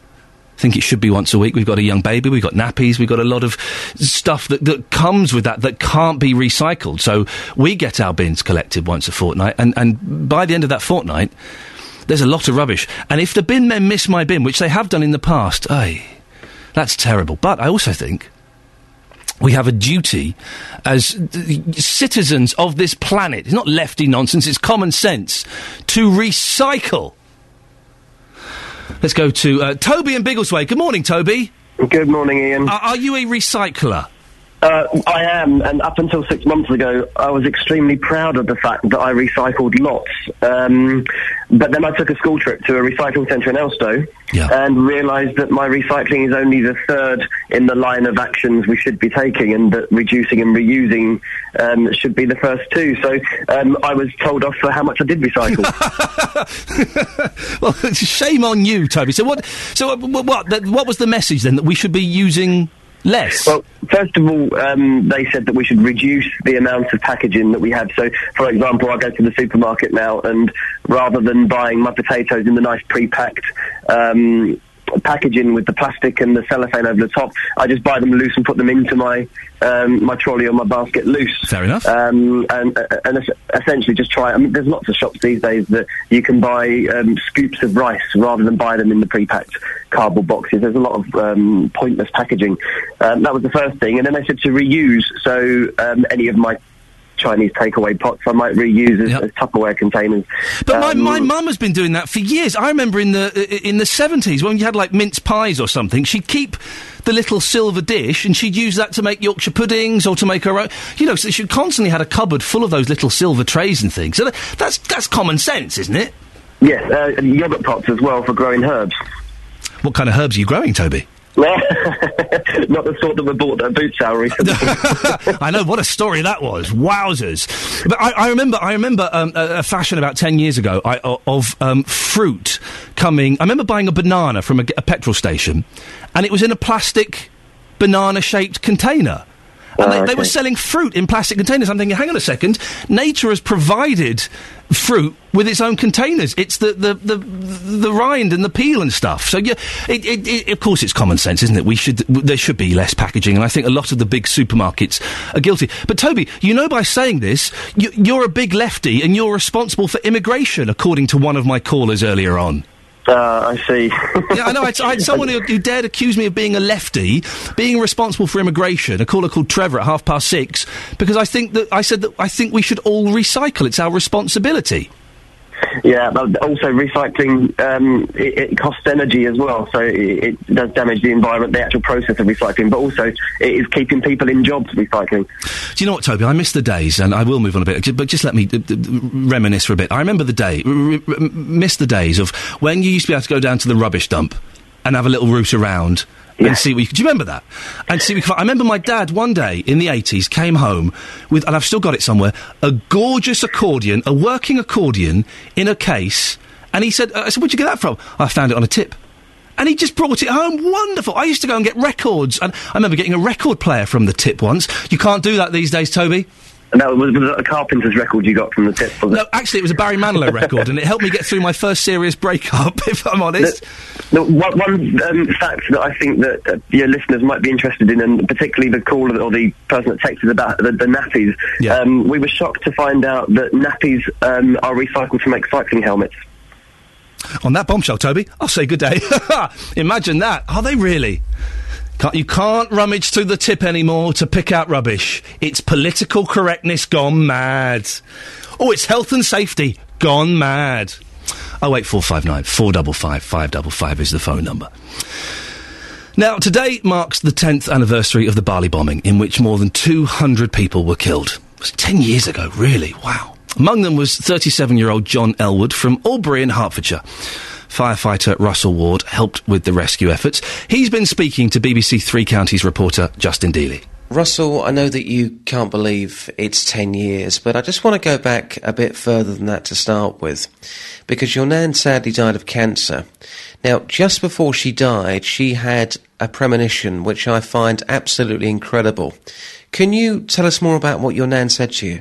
Yeah, but me, me nan, close to her death, um, one morning expressed to me mum and myself that she had a, a vision where she believed there was going to be a disaster in the world and, and that I would be there and, and help. And she emphasised that it was really important that I, I went on to help the people involved afterwards. So that did stay with me, really. And then just before going one morning, I, I, I woke up and, and had a feeling there was going to be a bomb. So I went to the fire station and asked for permission if I could fill a rucksack full of bandages and, and dressings. And I did ring my mum, and my mum reminded me of, of, of what my nan had said and asked me when I was flying. He said, You know, you're flying out the day that Nan died in your arms. And, and I didn't realise that. And then when I arrived in Bali, the, the first song I heard on a little radio in the hotel was a song called Love Letters in the Sand, which I used to sing with my nan when she was dying. So that really just gave me a sense that something was going to happen. Just gives me a lump in my throat just hearing that story, and, and clearly those memories are, are so vivid, even though it's 10 years on. Yeah, um, I, I just found that, you know, obviously what happened in Bali when, when I come back and, and was able to meet some of the families early on and realised they wasn't getting any help. It, it was that vision that gave me the strength really to, to, to find these people and, and, and, and, and told the families that's, that's was my experience and, and without that, that faith really I don't think I'd had the strength to, to have got the group together and, and go from there really. We're looking here at your Pride of Britain Awards, which you won back in 2003. You've been described as a hero. So many people have had so many complimentary words to say about you, but you don't feel like a hero despite what you did. No, very far from it. I, I, it it's was embarrassing to, to have received any recognition really, and, and for me, I was out my depth in Bali and, and was working with, with teams of people that were surgeons, doctors, and you know people demonstrating the most amazing acts of courage. People that were at the bomb site, going into the fire, pulling people out. I was very much in the background and just almost like a, I felt like a labourer for a lot of people because of the working with surgeons. I can do first aid, but so my process and my experience was a feeling of, of feeling inadequate, really, and, and, and wish more than anything I could have gave more. And even in the process that's followed afterwards, it's the inspiration of, of the families and, and, and you know these people and the pain they're going through and what they've managed to achieve against all odds. It's, it's humbling and, and it's really that these people that need to be recognised and, and, definitely not myself. No. You've kept in contact with many of the families, and you will be seeing them again on Friday. How much comfort has that given you? Because uh, you've bonded, you've created a relationship with those families for life. Yeah, I absolutely love these families. To, to, to meet these families at a point which is a, an hour of darkness that no one could ever understand but themselves, really, and, and to allow me into their lives with, with, with, with an open heart and trust and, and the experience being with these people uh, has for me, give me a love and a respect for these people that I consider my own family, and, they are the most amazing people, and, and I'm very fortunate in the sense, despite everybody's loss, I'm more like the only person that's sort of gained in this situation because I've gained a family and met people I love dearly, and the memorial tomorrow is about remembering the living for me, and going there and, and being able to hug them and, and share some time with them is, is very, very special and humbling. Great report there from Justin Dealey speaking to firefighter Russell Ward uh, on the 10th anniversary of the Bali bombing. I, am 10 years ago. It's incredible. Just trying to think where I was 10 years and it's, it's, it's just flown by. Going off on a very slight tangent, and not in any way to, to show disrespect to that or the anniversary, but if you, if you heard the beginning of that interview, you'd have heard uh, um, uh, Russell say that his nan had a premonition that this bomb was going to happen and that, that somehow he would, he would be helping people. And it kind of takes us off. We were talking about this in the office. Have you ever had a premonition? And I tweeted this out, um, and uh, uh, Eloise tweeted back. Uh, vaguely familiar name. I had a premonition that the bus I was on would crash and I'd hit my head. Later on that day, it happened. Now, she's got no reason to make that up. I, am I'm not sure I believe in premonitions. I sometimes think that something happens and you, you kind of imagine you had a premonition. Excuse me. My wife is constantly saying, she's had premonitions and she's telling me all these things. And I said, well, okay, well, next time you have a dream about an aeroplane crashing into a building or uh, about a tidal wave, could you tell me it? And then we'll say, don't tell me after the event has happened that you had a dream a week before about that. So I'm asking you, and I'm not expecting, when you do shows that involve a lot of phoning in, very rarely do you ask a question where you expect no response. Excuse me, but I'm asking this question, and I genuinely expect no response from you. I will be surprised if I get any phone calls from this. Have you ever had a premonition that's come true? You or your family? 08459 455 555. I will be surprised if we get any phone calls. In fact, I bet we don't get anybody phoning in saying, well, yes, Iain, actually. I, I knew that Princess Diana was going to die. I saw that happen a month before. Hey, what do you know? Volunteering is becoming more popular. Maybe this is kind of the, the, the after effects of, of uh, the Olympics when everyone joined in a bit more. The number of people applying to volunteer centres in Hertfordshire has increased by over 60% in the last three years. In a survey conducted for the nine centres in the county, most people said that having a new challenge was the main reason for giving their time. Well, Heather Allen runs the Dacorum Volunteer Centre in Hemel, and she'll be announcing the figures at their AGM tonight. Good news for you, isn't it, Heather? It's fantastic, isn't it? Brilliant. Why do you think there's been such a big increase? Well, I think all sorts of reasons, really. Um, I mean, for a lot of people, unfortunately, redundancy has been a big issue over the last uh, three or four years. So we've seen people coming into volunteer centres to increase their their skills through volunteering and do something worthwhile while they're sort of waiting for the next job to come along. And that's been sort of very constructive, I think. But uh, for, for us in Hemel, I think one of the reasons also is that uh, we've moved into, or in the last four or five years, we've moved into the centre of town, into a, the Roundhouse, which is the round building right in the middle of Hemel Hempstead, and that's been uh, fantastic for, for us to, to raise our profile. I, I, volunteered for two years at Great Ormond Street, and I stopped when I started doing this because I, I, I, couldn't really do it anymore. And people say, "Oh, that's so good of you. Oh, it's how marvelous." But if I'm completely honest, Heather, I got I got so much pleasure out of doing it. it, yes, it, it yes. It's not completely selfless, is it? No, and I think sometimes people start off in, with a sort of altruistic idea mm. that they're going to help people. Um, but one of the comments we got in the survey we did was, you know, I, I, I went into it for that, but I was amazed how much I got out of it. Mm. And as you said in your introduction, uh, enjoying a new challenge was, was the top thing that people said. And having fun as well, which, you know, sometimes overlooked. A lot of volunteering can, isn't exactly fun, but people get a sense of um, achievement out of it and enjoyment. This, this, the very simple pleasure of, of helping someone Absolutely. is fantastic. Who, who are, are, kind of doing it? Is it young people, older people? What's, what's the main demographic? Well, I think from the volunteer centre's point of view, we see a lot of young people coming in. Maybe that's because they need some help to find the opportunity that really suits them. Mm. So around about 30% of, of people coming through our centre are under 25. Um, older people, I think, are seen as the sort of traditional volunteers, aren't they, if you know mm. what I mm. mean? Um, but maybe through the course of their lives, they've uh, they've seen in their community the sort of charities they'd like to help. And also, So- it, look, it looks it, it doesn't look bad on a CV, does it? We've been doing it the last two years. I've been Yeah. helping people.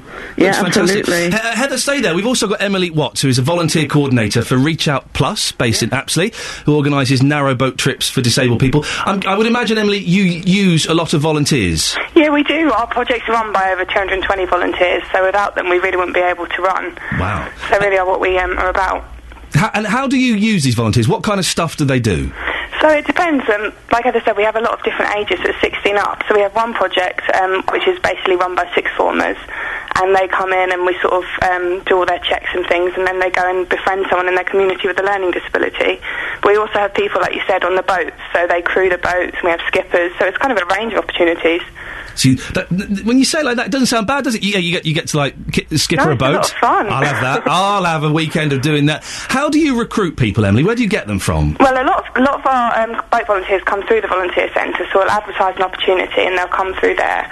Um, but we have actually recently done a lot of presentations at schools. A lot of teachers are keen to get their um, students involved and want to hear about the charities in the local community, which is great for us.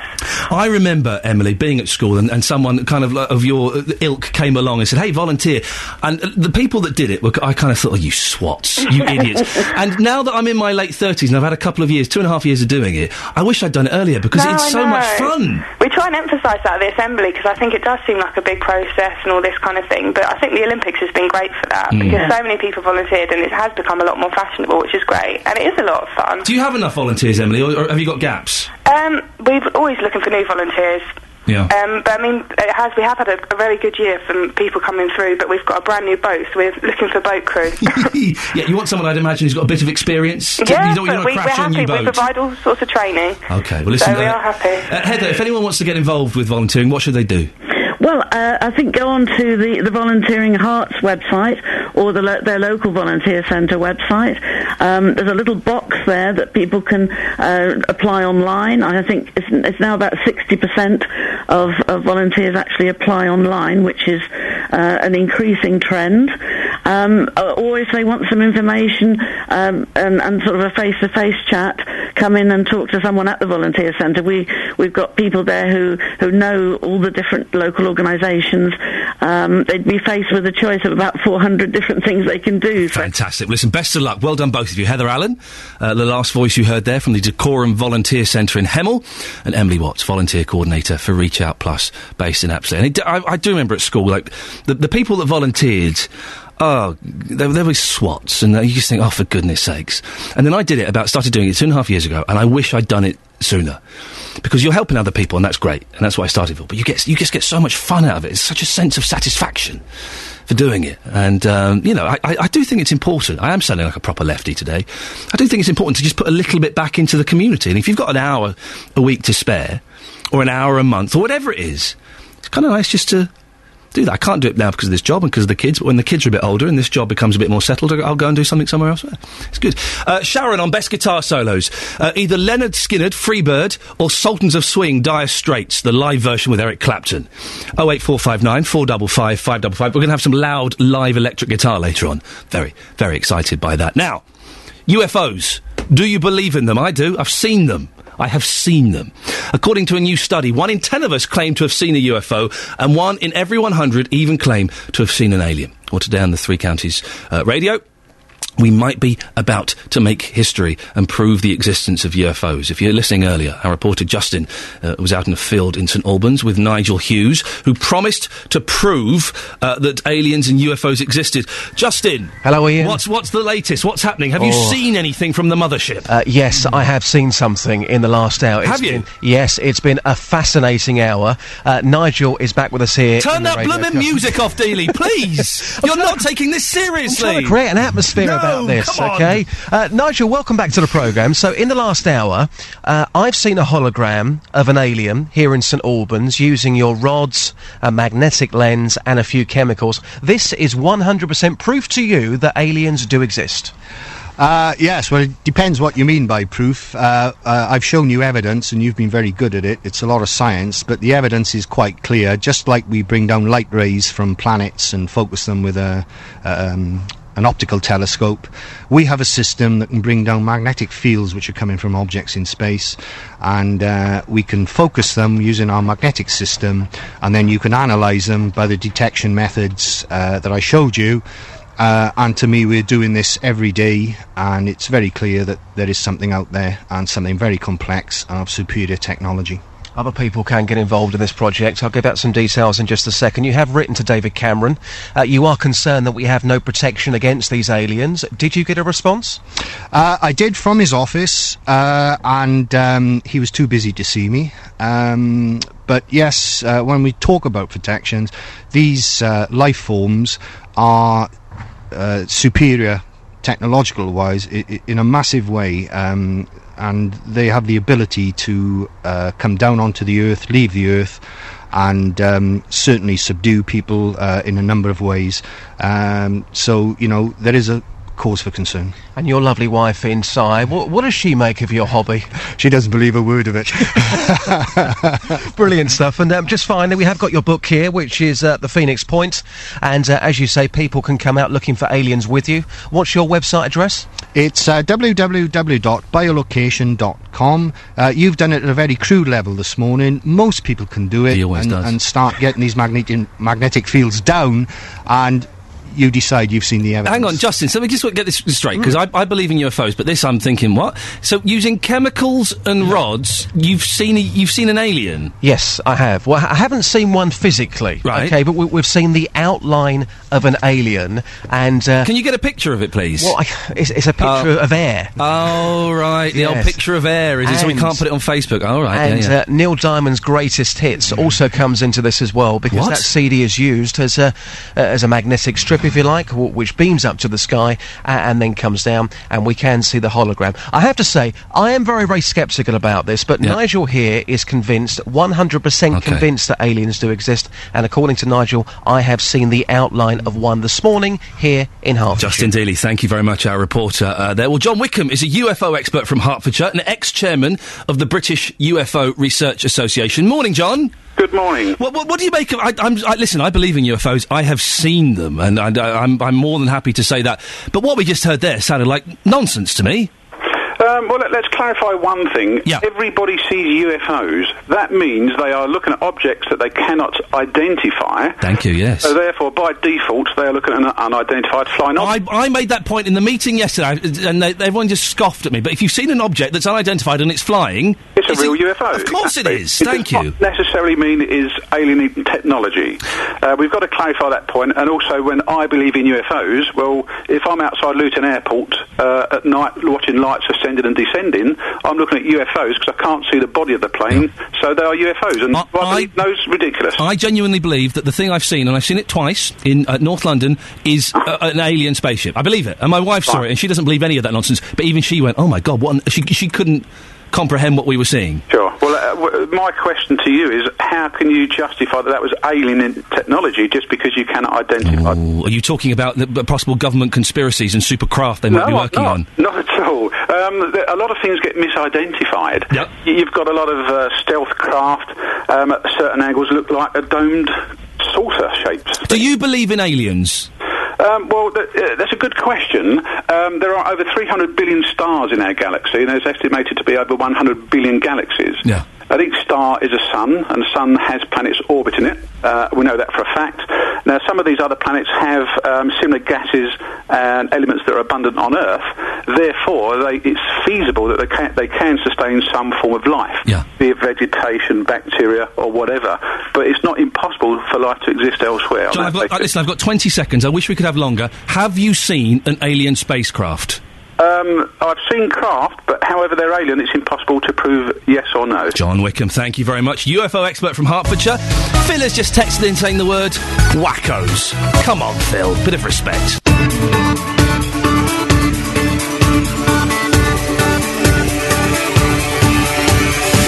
Ah, good morning. This is Iain Lee, BBC Three Counties Radio. Jonathan Vernon Smith will be on at nine o'clock. But until then, BBC Three Counties exclusive prompts further investigation into Savile abuse claims. More than 600 calls a day about bin collection in, in Aylesbury. We've got that figure down to about 300 of those being complaints. What are you complaining about? And shouldn't you make more of an effort to recycle? It's shameful if you don't. Don't. And the Marshall amp is 50 today. We're going to have an electric guitarist live in the studio, rocking out. Very exciting. BBC Three Counties Radio. Okay, in a minute we will talk more about Jimmy Savile, but before that, uh, th- about 20 minutes ago, I threw out the question. I didn't think we would get any calls from people who had had premonitions, because it's all nonsense, isn't it? Isn't it? Let's talk to Shirley in Milton Keynes. Shirley, you've had a premonition? Hi, Iain. Yeah, well, I didn't, but my mum did. Go on, tell me what happened. well, years ago, right, this was back in the, probably in the 70s, um, my mum wasn't a gambler and she never did any gambling, but my dad often put, um, maybe put a bet on a horse, but my mum had a dream one night that um, a horse by a certain name had won a, a horse race. Yeah. And um, she told my dad about it the next day, and she said, "Oh, I've dreamt, I've dreamt this." Anyway, a couple of days later, it was a Saturday. My dad was reading through the paper, and he said, "You'll never guess what? A horse with a name that you dreamt of is in the paper." And they were like really sceptical because my mum's going, "Oh, you don't think you know I, I could have dreamt that? You know that it's one and it's going to." My dad said, "Well, it's worth a bet," but they, my mum, not being a gambler, was going, "No, no, oh, no, I don't think so. Don't don't put much on." So my dad just put something like five pound on. He didn't put lo- loads of money on, and this horse won the race. Oh, you're joking. No. How much did they mum- win? Well, they they won, but not loads and loads of money. You know, it was something like seventy pound or fifty. It wasn't loads, and they. My mum was kicking herself because she said, if they'd have, you know, they really should have gone with it. They should have put the house on it. They should have put the house on it, Shirley. Thank you very much for that. If you've got a, a premonition story, we've got a lot to cram in in the next 55 minutes. But we'll see if we can get you on the air. 08459 455 555. Now, the story that just continues to dominate the news. Every morning we come in. Are we doing Savile? No. Oh, hang on. It's huge again. Every day there's a revelation. Well, we now hear that Thames Valley Police have launched an investigation into the sex abuse scandal after a call into Jonathan's show yesterday. John Lindsay called JVS under the alias of George to say he had previously worked for the National Crime Squad. He had reported allegations that Jimmy Savile molested children at the Stoke Mandeville Hospital in the 1970s, but he was ignored. Here's what he said to Jonathan. I was told by uh, a young nurse in the late 70s, who is now a senior sister in uh, a different hospital, that they were very, very concerned about Savile's visits to um, young girls in uh, in hospital. Are you telling me, and I understand you have to be careful, George, Yes. but are you telling me, as, as a retired policeman, Yes. That the police did know about Jimmy Savile's goings on?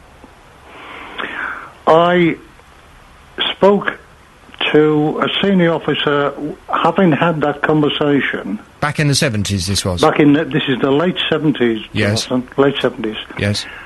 and um, I wasn't believed. So you reported it within your own police force? Yes. That you believed Jimmy Savile was potentially molesting girls, and, and people within your own police force didn't believe you? Yeah, the, the phrase in the job, uh, Jonathan, is Savile must be looked at, seriously looked at, because there's something wrong. And you said that because you believed that there was something going on? Oh, yes. Because I was told this by a very responsible, uh, well, then a young lady, uh, a young nurse, uh, who later became uh, a senior uh, sister. There was a call yesterday on Jonathan Vernon Smith's show. Peter Bleksley was one of the founding members of Scotland Yard's undercover police squad in the mid 80s. He joins me on the line now. Good morning, Peter. Morning. What you just heard there, does that surprise you at all? No, it doesn't. Uh, Why sad- not? Sadly, well, I was in the cops in the late 1970s, and not only were the police very different in those days, but society as a whole was a, was very different. We lived in a completely different world. In what way different? Well, you know, in those days, child protection teams hadn't been formed. Child abuse investigations were almost unheard of. That that wasn't something that was dealt with by the police. It wasn't seen as being in the police's remit. We hadn't had inquiries into children's homes and into uh, allegations of abuse by the clergy. All those kind of things were completely unheard of. And the cops in those days were largely playing cops and robbers in a much more sort of typical form. But if if a police officer, like we heard there, uh, uh, had re- said to other police officers, "Hey, listen, we think there's someone having sex with kids," surely someone would have looked into it, wouldn't they? Well, yeah, as, as I say, you know, those kind of investigations were were almost unheard of in those days. They weren't the bread and butter of policing, which they are today. There was no dedicated specialist teams.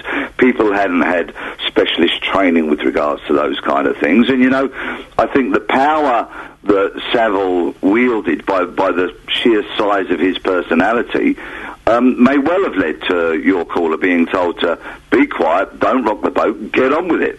Fortunately, we live in a very different world today, and uh, I, I'd like to think that wouldn't be able to uh, occur today. Did you hear anything, Peter? I mean, you, you, you worked in the police, you worked at Scotland Yard. Did you ever hear anything about Savile?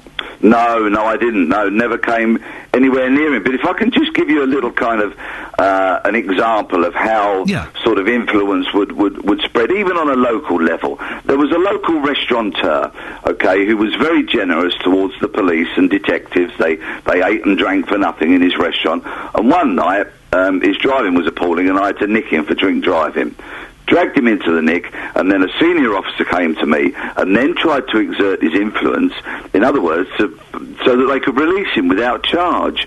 You know, and I know that's a very perhaps doesn't doesn't warrant drawing comparison, but that's the, kind of world we lived in. When, when, when, did that happen, Peter? Back in the late 1970s, I had to stand very, very strong and resist. You stood up to him? Yeah, yeah, yeah, because because because I had to, you know, and I had to ensure that the guy, you know, kind of faced uh, justice for for what he'd done. But you know, in those days, it was very different. Senior officers wielded enormous power. There wasn't whistleblowing systems. People weren't encouraged to, to talk about wrongdoing. On on the very contrary, they were encouraged to join in wrongdoing. You know, it was a very different world and very much darker days. One thing that, is, that, that uh, this has got me wondering, uh, and maybe I'm going completely off the o- o- off track here. That if the police gave Jimmy Savile such, um, y- you know, they, they, they kind of ignored and turned a blind eye, is it possible that the, the a senior policeman could have been involved? Well, I don't really want to go down that route because I I have no evidence to support or or otherwise that kind of that hmm. kind of thing. But you know, the sheer size of his personality, I'm sure, hmm. would have been very very daunting for people and may and may have frightened people into keeping quiet. Hmm. You know, fortunately now celebrities, uh, in many regards, are subjected to to enormous kind of uh, scrutiny by the media, a 24-hour media, and I'd like to think that uh, the opportunity for somebody, no matter how large their personality and how big their profile, I'd like to think the opportunity for somebody to kind of behave with impunity now is is is far far less likely than it was back in those days. Peter Bleksley, thank you very much, founding member of Scotland Yard's Undercover Police Squad. We can go now to Rob Wilson, who's MP for Reading East. He's written to Buckinghamshire Healthcare NHS Trust, requesting a full inquiry into what happened at Stoke Mandeville. Uh, morning, Rob. Good morning. Rob, what have you said in your letter? Well, essentially, what I, I well, can I just say firstly, the scale of all this uh, Jimmy Savile stuff is absolutely staggering. When I when I set out on this uh, a few weeks ago, uh, it was really looking at what was going on in the BBC, and it's unfolded into a situation now where we have not just the BBC but parts of the NHS, the Crown Prosecution Service, and as you've just been hearing, the police. So this is getting bigger almost by the day. But I, I wrote to um, the chief executive because I think that there are a number of questions that need to be answered. Uh, not least, the, for example, why was Jimmy Savile allowed to roam freely allow, around wards in, in, a, in a NHS hospital? Uh, what did staff know? When did they know it? Was it reported? Was it recorded? You know, I could go on and on with a list of quite important questions that really do need to be looked at by by the hospital itself because the hospital can look at things that the police aren't going to look at. For example, the police will look at the criminality, will look at um, the crimes committed, and will look if they can put evidence together to prosecute somebody. Uh, although obviously Jimmy Savile's passed away, they'll be looking if there are other associates and other implications as well. But this hospital itself, it needs to look at what the culture was like, what, what the management was doing, uh, whether the process, uh, process of the management were using were right. There's a whole series of things that the hospital needs to look at and learn from, and not just Stoke Mandeville. It will it will be instructive for other organisations in the NHS and beyond. What seems to, to, to be amazing um, and what is possibly emerging is that blind eyes were turned at various levels in various organisations because of A, Jimmy Savile's celebrity, and B, and perhaps more importantly, because of the, the money that he brought in for charities. I mean, that is a worry. It, it is a real worry. If celebrity status can, in a sense, buy you immunity, which is really what we're talking about, there is a question: Did this is a big question for Stoke Mandeville and other people? I mean, did did the hospital turn a blind eye in any way? Did it not do, do what it should have done on the basis of the, the rumours that it was a hearing because it was worried that the charity tap was going to be turned off if Jimmy Savile wasn't involved anymore? Rob Wilson, MP for Reading East, thank you very much. He's written to. Uh, to Buckinghamshire Healthcare NHS Trust requesting a full inquiry. It just keeps going and growing and growing. Good morning, this is Iain Lee, just about uh, 8.15 on Friday the 12th of October. Coming up, Earlier on, I had a, a, a, well, it was an argument. Let's be honest with Trevor in Woburn. He said I was a lefty, I was responsible for the immigration problem, all because I said that we should do recycling. He also said I was the worst presenter on the radio. Well, he, he may have a point there. I can't argue with that. Uh, we'll talk more about that in a bit. Oh eight four five nine four double five five double five. BBC Three Counties Radio. Cough it up, love. It BBC Three Counties might Radio. be a gold watch. I know. I've got a bit of uh, touch of man flu brewing. I We've, think. we've all had it. We've all had it. It started, if I'm, if I'm honest, it started from a member of my team. Ah. Uh, young Kelly, who works on my team, has been spreading it around liberally. Ah, Kelly is the uh, the source, is she? She is the source of this uh, this virus that's going around, and she. I think that when a junior member of the team is ill, they shouldn't come in because if I don't come in, I don't get paid. Okay, I've had a day off sick because of that, so I. I'm going to be invoicing her for the five thousand pounds per show fee I receive. Poor Kelly. She's such a lovely person. Okay, it's debatable. What's on your show this morning, Jonathan? Coming up on the big phone in this morning, I'm asking, are and and uh, it's very interesting. Thanks so much for playing our call yesterday. The call you had yesterday from the ex-copper, I thought it's one of those moments on radio where you just everyone is quiet, they turn the radio up, and it, uh, up, and it's just an amazing listen. It was incredible. Well, it was it was amazing that he called in yesterday on the big phone in this morning. We're we're taking it on. I'm asking: Are people who turned a blind eye to Jimmy Savile partly to blame? Hmm. So we're here. You were talking about it earlier. The fact that um, there are now suspicions that people in the NHS, people at the BBC, people in the police now, Hmm. they knew there were there were people who knew what Jimmy Savile was doing, and yet what did they do about it while he was alive? Hmm. What did they do? Nothing. It would appear. So are people who turned a blind eye to Jimmy Savile partly to blame? I want your calls from 9 08459 455 555. Do you think they're to blame or do you think that's actually quite easy to say but exposing blowing the whistle on someone as big as Jimmy Savile it's easier said than done. Hmm. I want your calls at 9 on the big phone in. Well, there's, there's several things, isn't there? There's always the threat that he raised so much money for charity that, it, that charities would lose literally millions of pounds. And he just had such a huge personality, not in any way justifying it, but it, it, people like that are, are terrifying. You know, they're terrifying to come up against. And if, if you're a, a, a lone voice, if you're a woman in your 30s, 40s, you're abused 20, 30 years ago, who's going to believe you? If you stand up on your own, it's you know that's that's the I guess the impression these people would have. But I think it's a fascinating way of looking at it. Well, we will discuss it from 9 and uh, we'll see what people think. I look forward to listening, Jonathan. Thank you very much. See you later on. Have a good weekend. 08459 455 555 is the phone number. If you want to call Jonathan, give him another 40 minutes or so. He needs to settle into it. You can email him, of course, uh, 3cr at bbc.co.uk. Um, We've had a, a tweet on recycling. You can tweet us at BBC. Uh, no, uh, yeah, what is it? At BBC3CR, isn't it? Yes, that is our tweet uh, uh, address. Leah said, Iain, I despise recycling. In fact, I go out of my way to anti recycle by putting foodstuff in the recycle bin. Good day.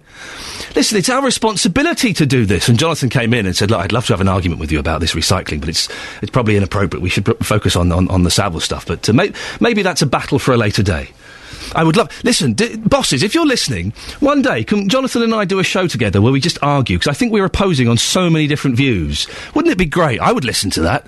A show where he sat on one side, I'm sat on the other, and I put him right on quite a few things. Well, we'll sort that. Maybe over Christmas, we'll sort that out as a Christmas special. That could be quite a good listen. It's true. Now, if you live in Aylesbury, you might have noticed big changes to your rubbish collections over the last month. You should have new bins for recycling, and your collection date may have changed. Always confusing when it happens. And also, a lot of people aren't particularly happy. More than 600 calls are being made every day to the District Council about the new system, and we discovered on this show that around half of them are complaints. Collections are apparently being missed and people are facing long delays calling the waste hotline. Well, from Monday, three quarters of households in Bedford will have a new collection day. Joining me in the studio is Professor Chris Coggins, an independent waste management consultant from Luton. Good morning, Professor. Good morning. Why do councils experience so many problems with bin collections? I think partly it's down to poor planning in preparation. Yeah. Obviously, households get used to doing a certain thing. So if they're used to using a particular type of bin or they've got a bag or a basket, then any changes need to be well thought out, well planned, and well communicated. And that means obviously taking into account um, any language issues, any social uh, demographic issues, and properly communicating the material. Leaflet should be clear. Yeah. Um, I uh, spend time looking at leaflets from around the country, and I'm always surprised that the leaflets aren't always properly proofread, and people look at them and think, well, I don't understand that. Oh, the Christmas leaflets saying when you're getting your bins collected over Christmas are a nightmare to understand. They never make it quite as clear. Is it coming on a Tuesday or is it going to be a Thursday this week? It's all over the shop. We're talking about recycling. Yep. Are you a fan of recycling? I'm in favour of recycling, but it's got to be done in the correct way. A, a lot of people, a lot of callers uh, to this show have said that recycling is the council's responsibility. I pay my council tax. Why should I do their work for them? I think at the end of the day, everybody has got a responsibility. We buy things. Some of those things are over packaged. We buy things we don't need. We buy too much food, and we create waste. And we expect waste to go away. But where does it go? It goes somewhere. And at the end of the day, I think the um, most people now recognise that waste is a resource in the wrong place, in the wrong quantity, the wrong quality. Is recycling effective? I had an argument with a gentleman called Trevor earlier on, and I think that we should recycle because it doesn't take any time. I've got two bins. I put glass bottles in one, plastic in the other, rubbish in the third. So I've got three bins. Uh, and Trevor was furious, and he said, "I'm not going to recycle. It's not my responsibility. I shouldn't be doing it." Is it actually having any effect, recycling? Is it going to make the world better for my kids and my grandkids? Yes, I think eventually when we start getting proper recycling on the go, at the moment in the UK we've got 40% recycling rates.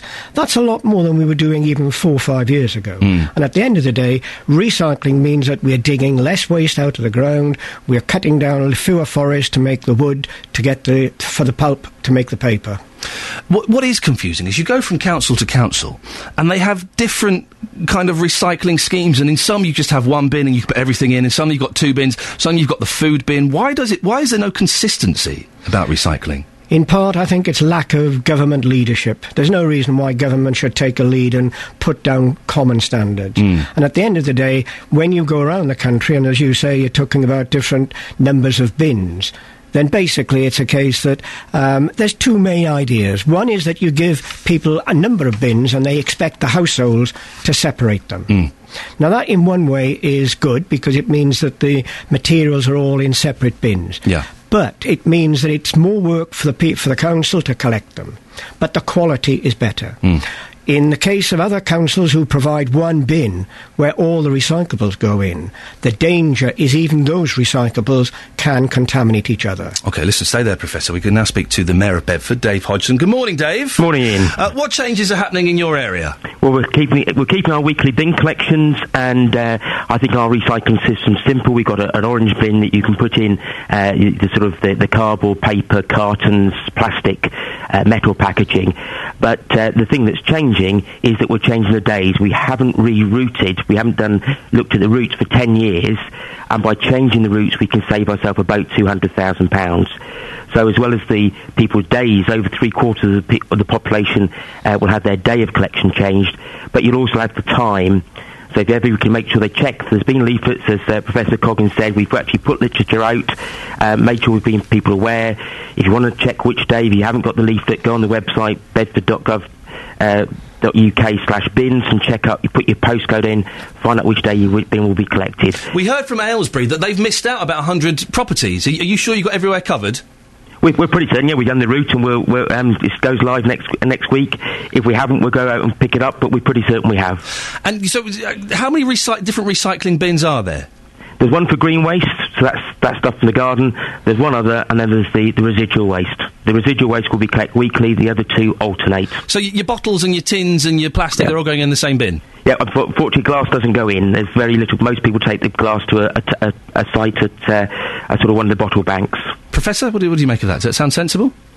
I think that's okay as long as people uh, hopefully walk to the bottle bank. They don't take the car. Yes. Or, or do it when they're shopping, of course. Or perhaps Well, drive yeah. when they when they go to the Yeah. supermarket. That's another idea. But the issue is a case. It's another bit of a hassle that they're expected to do something. Yeah. Um, uh, Dave, uh, so you're happy that everything's going to go through smoothly, are you? Yeah, obviously it starts next week, so we find out, but people know about it. This kind of uh, the program here helps. It all changes next Monday. Make sure you know which days uh, your bin goes out. It will change. We've also used the opportunity to tell people to hopefully clear. You, I'll let, send you a leaflet. Make sure our Christmas collection is clear to you, um, and let people know when the Christmas collections are as well. We've had a lot of callers this morning saying, why should I bother recycling? I, I pay my council tax, you should do it. Well, I mean, abs- absolutely. Um, but of course, if we do recycling, we do get some money back, so we keep the council tax down by doing that. There is an actually economic um, argument to this. If you can recycle, we do get some money for the recyclings. The better it's recycled, the more money we get, and that, uh, as well as actually the, the environmental impact, it does have a financial one.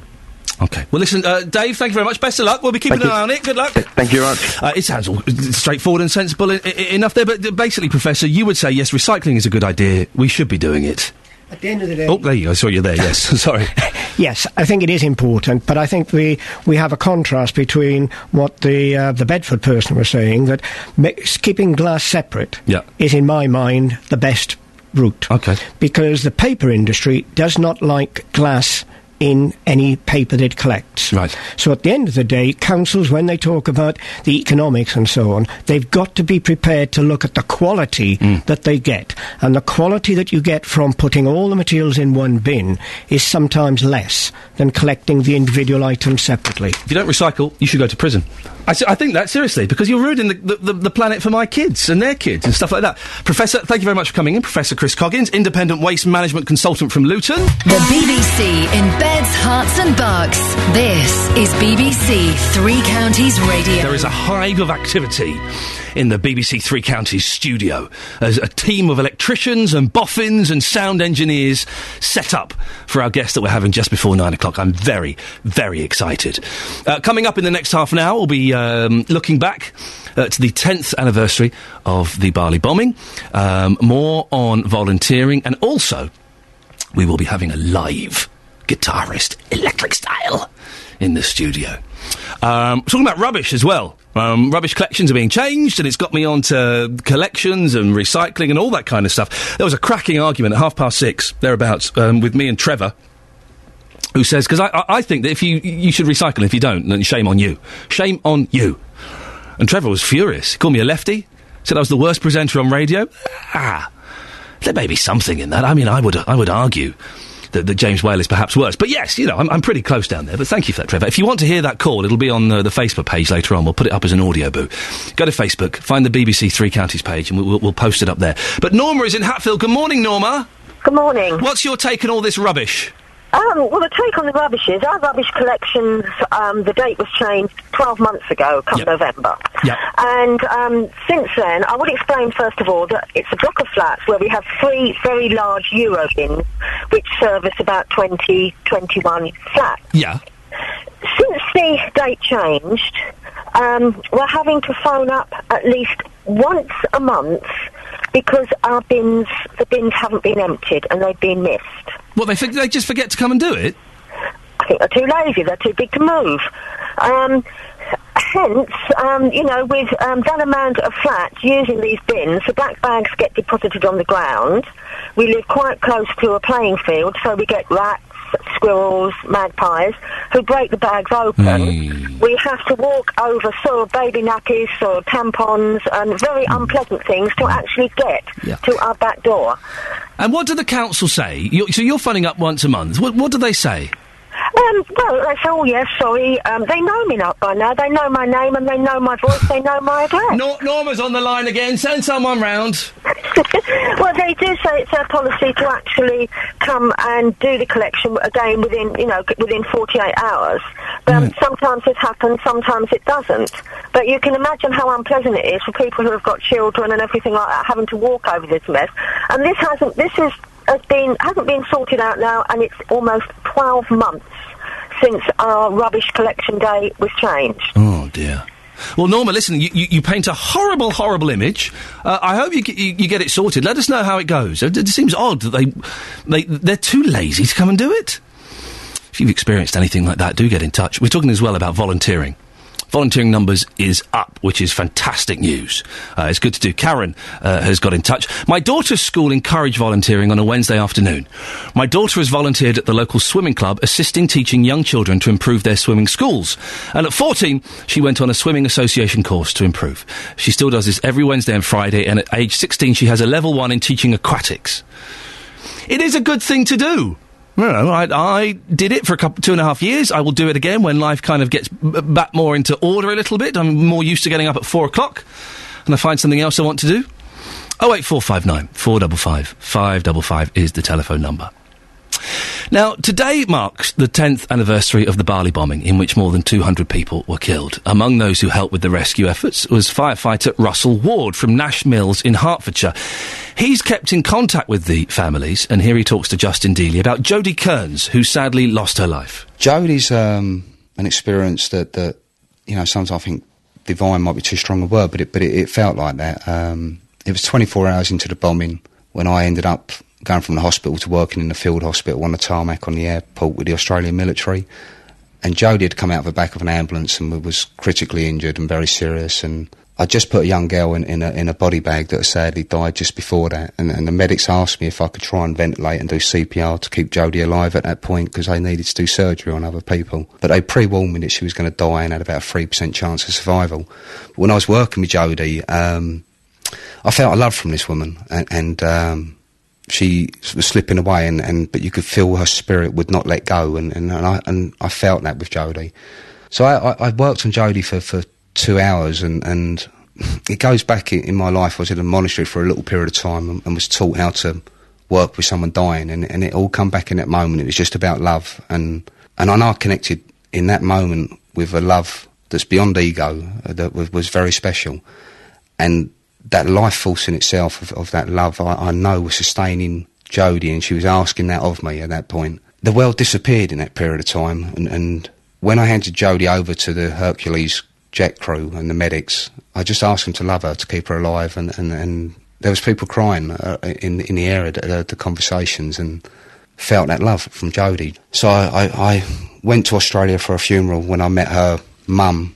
I was able to spend the full day just me and Trish, and she took me to Jodie's flat and showed me her letters and her dresses and her outfits. And the day Jodie died was the day she was born in my life, and, and Jodie stays with me and always gives me strength and faith. And her mum is adorable, and, and I love her dearly, and, and I'm, I'm blessed for that connection. And Trish also pointed out she believed that Jodie was on earth for a reason, and I'm convinced that she was the light in a nation's darkest hour, and and was an inspiration to millions. Um, so he's a very, very special person to me. Firefighter Russell Ward, who helped out um, during the Bali bombings. Now, among those who died was 37 year old Jonathan Ellwood from Aldbury in Hertfordshire. His brother Tobias is now the Conservative MP for Bournemouth East. Good morning, Tobias. Good morning. 10th anniversary. How does, how does that make you feel? How are you feeling this morning?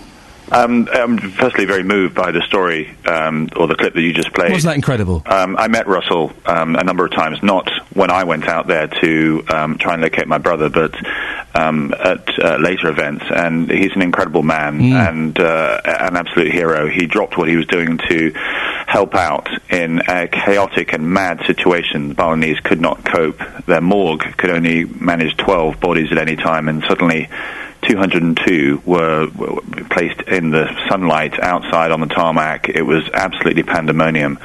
And um, it, I, th- I think these anniversaries actually are, are, are very tough on on anyone connected to, with the families, but just because of the horrendous nature in which the whole event took took place of not knowing what information was happening, I'm afraid the British government was absolutely appalling. Really? Well, how did the, what was what was their situation? What happened? well, when, when these events take place, you, I, I, I was, I was just working in, in the UK. I wasn't a member of Parliament. My brother was a teacher in the international school in Vietnam, um, and uh, down in Bali for an official conference. Uh, we heard that the event had taken, the, the bomb had exploded. No information whatsoever. Um, so eventually, I just decided, as many, to go there myself, expecting to find a you know a British Land Rover with a you know Union Jack on it, saying, "Come this way, and uh, we'll sort you. We'll we'll help you out." Absolutely nothing. It was the local Rotary Club that actually mobilised themselves to look after us, and uh, no embassy personnel whatsoever. And I had to eventually um, wander through the bodies and, and identify my brother myself. And uh, in fact, when somebody from the Home Office came to, to assist, um, he had to be sent back because he couldn't cope with the. Um, uh, you know, with the situation, it was thankfully that has now all changed. Uh, Jack Straw, this foreign secretary, has now got emergency response teams who are trained to help out in natural disasters as well as, as, as things like this. But so these anniversaries are actually, you know, we we miss our loved ones every day, but, um, just because of the horrible nature of the event itself. Um, Tobias, if I, could, if, I, if I can ask, and if I ask a question that's too personal, tell me to, to, to keep my nose out. But you, you went out there not knowing if your brother was alive or dead.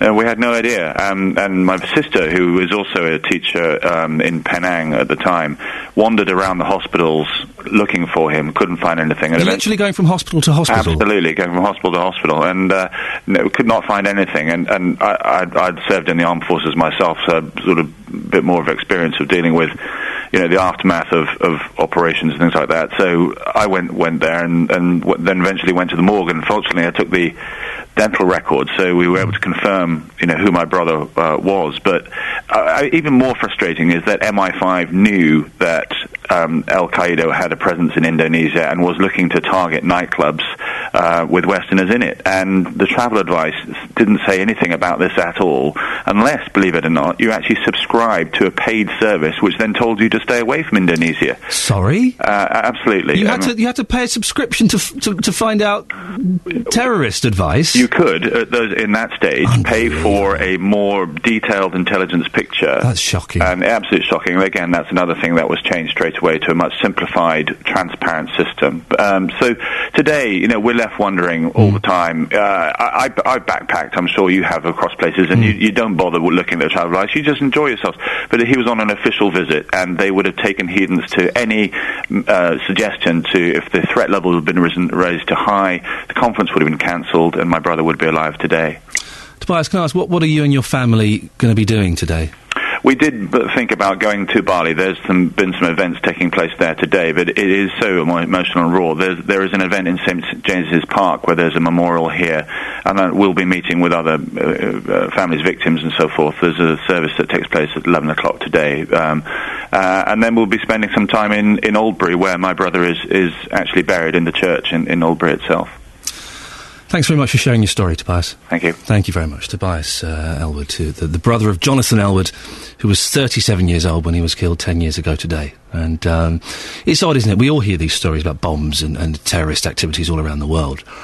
Uh, and, and it's kind of quite easy for us to distance ourselves from them. But when you speak to someone like that who has personally been inf- uh, affected by it, and his sister was going from hospital to hospital trying to find out if their brother was dead, um, you know, it just makes you think how lucky we are. Thank you very much. Right. On the subject of rubbish, Carol's in Bedford. Yes, Carol. Hello. Hello, Carol. Um, we had a leaflet through the door about a fortnight ago informing us that the rubbish collection would be on a Wednesday instead of a Thursday. Yeah. I've got three bins, a green one, an orange one, and a grey one. And um, it's no problem. Absolutely no problem at all. I put them out last thing, well, it will be on a Tuesday night now because it starts next week. And uh, they're emptied in the morning at whatever time the dustmen come. So I can't understand why all these people are moaning. So hang on, you think that the people are confused by it and put a, they're all a bunch of moaning mandies and they should just get on with it? Well, no, I can imagine some people are confused by it, but I stuck the leaflet up on my kitchen wall so I can refer to it in case I have a senior moment, so to speak. Good for you, well done. And also, what you said is interesting that you and your neighbours talk about it.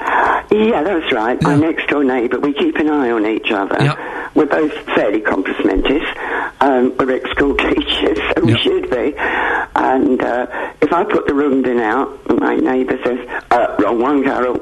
And if he puts the wrong one out, I say, ah, ah, wrong one, Carol. You fool. Carol, listen, thank you very much. Karen Bedford, uh, let's see what the problem is. The routes change. She's coping with it. Right, travel news now. Sophie Tyler, who has seen a UFO, I believe. Coming up, we're going to celebrate 50 years of Marshall Amps with rock. BBC Three Counties Radio. Very, very exciting. It's 50 years of uh, Marshall amps that we're celebrating. He was known as the father of loud. Jim Marshall opened the iconic Marshall's amp factory in Bletchley 50 years ago today.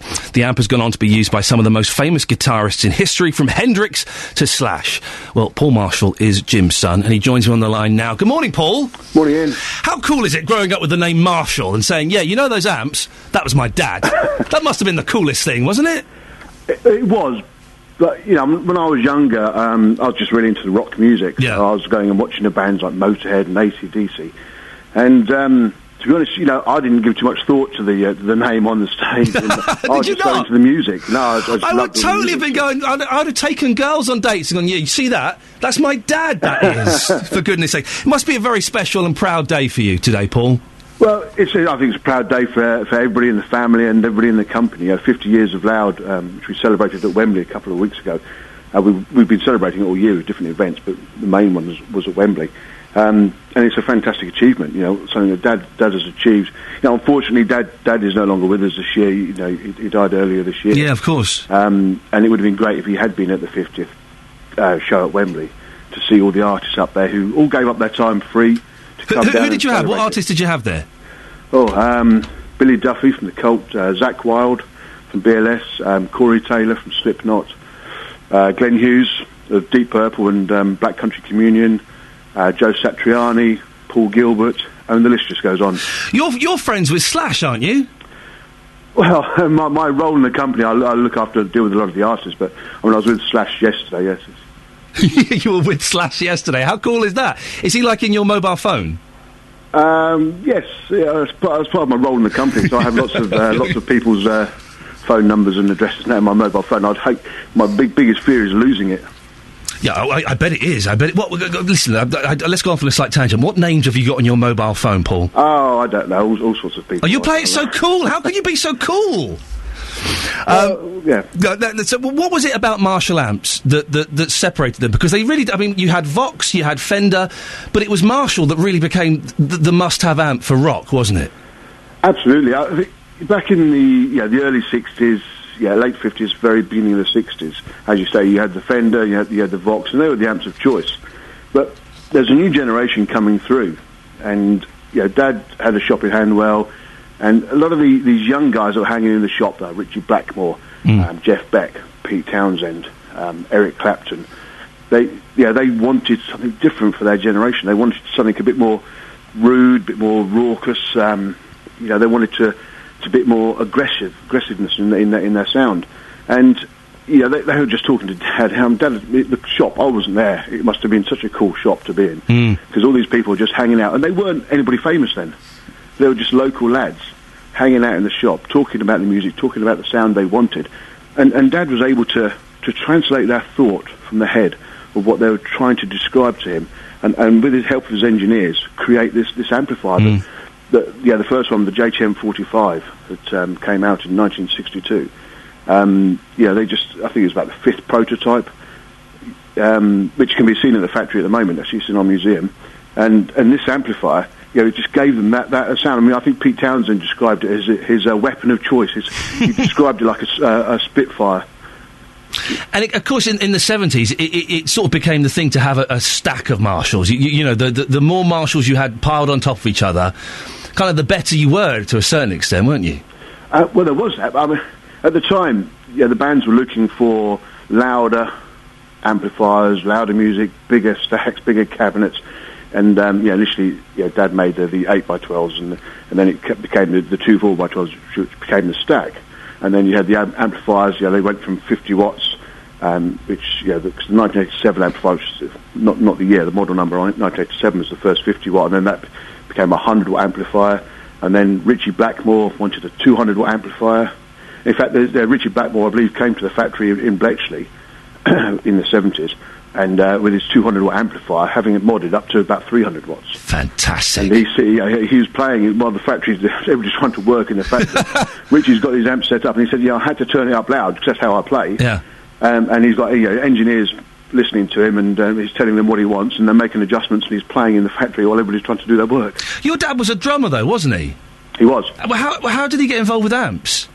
Well, because Dad, Dad uh, he was a drummer. He came off the road and had a drum shop, and a lot of the bands would go in there. And this was the day when the whole band would just go in together. I mean, they still do nowadays. You get the whole band going together, um, and Dad would repair people's drums because some of the parts, especially the American drums, it's difficult to get hold of the parts. Yeah. So goes to Dad in his drum shop, and the customer service was just excellent. So the whole band would say to Dad, "Well, look, if you do double basses, or if you do guitars, or if you do bass guitars, we'll come to you for those." So he started a music shop, and it became um, James T. Marshall Music um, Shop, and the uh, and and so yeah, all the bands are hanging out in the shop. In the shop, but Dad, Dad's passion was drums. He'd come off at the, off the road as, as a drummer.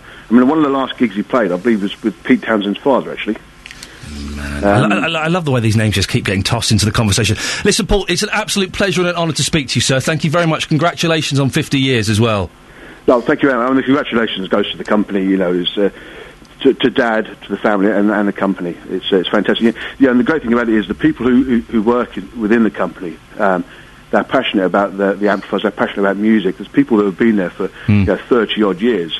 Um, yeah, well, on that site in Bletchley, it's just fantastic. And that's what sustained it, I think. Listen, Paul Marshall, thank you very much. Jim Marshall's son. Uh, now this gets very exciting because joining me in the studio, we've got Lloyd James from Hertfordshire. Good morning, Lloyd. Hello there. Uh, how are you doing? You're right. Yeah, very well. You're all tooled up. You've got weapons with you. Look at this. Oh, yes. Let's, uh, you you play uh, b- uh, g- guitar in a band. That's right. Yeah. And you teach guitar. I do. You look too young to be a teacher. Who, well, how long have you been playing for? I've been playing for about seven. If you just come a little bit closer to the microphone. so we can- so How long have you been playing for? Sorry. Seven or eight years, Yeah. something like that. And what made you kind of get into it? Um, well, I started playing bass initially because my friends started a band that was awful. And, uh, you know, and I they needed a bass. They, they're always looking for a bass player, aren't they? Yeah, they- for a bass player. Absolutely, yeah. Well, there's never enough, are there? Yeah. Just nowhere.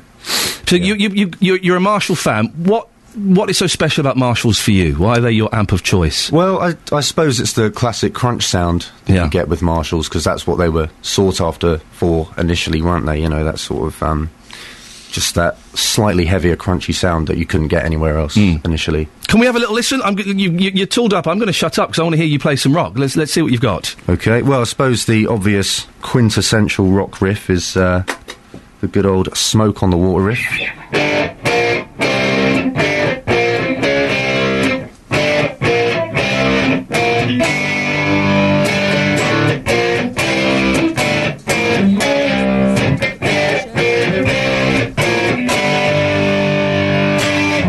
Sounds excellent Yeah. to me. Cheers. Very nice. Uh, what else have you got? Um, well, we've got more modern things like um, the Darkness.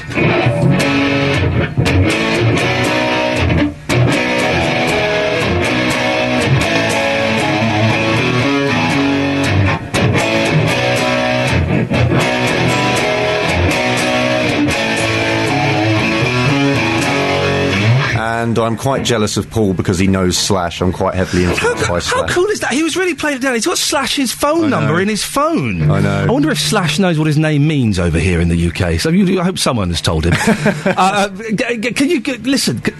I know you're not supposed to ask. Can I have a go on your guitar? Yeah, absolutely. Is that yeah. all right? Yeah, definitely. I'm not very. Listen, I'm not very good. You take your headphones off. I'm, I'm, I'm, I'm a bass player. Oh, the, the feedback. Uh, will it stretch over here? I hope so, yeah. Let's have a little go. let's get all self-indulgent for a bit, shall we? oh crikey! Do you want to? You're. I've got, I've got one. Oh, excellent. All I always carry on. My little boy likes playing with plectrums. Do you listen to BBC Three Counties Radio, dear listener. Now I'm not very good. Here's my here's my little uh, riff that I can s- try and remember. I can't turn round, I'm afraid, Gareth. I'm stuck.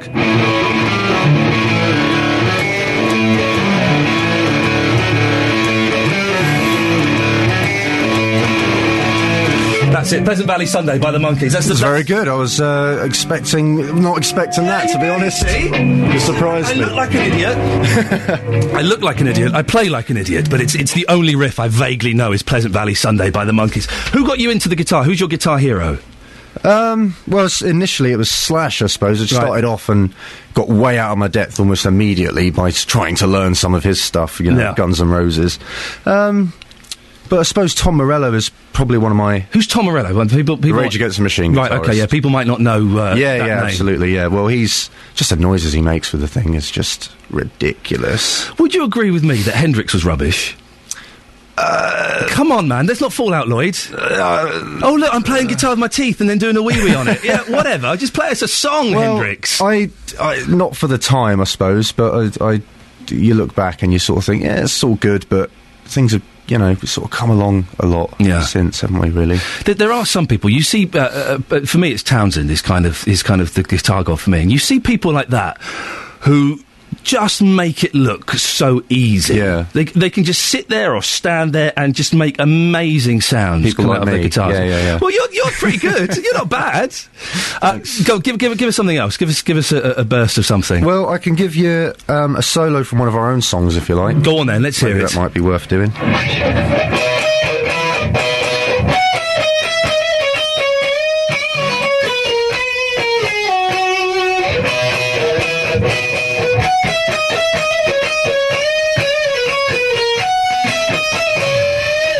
That's not bad. Hey, we'll have some Thank of you that. very We'll have some of that.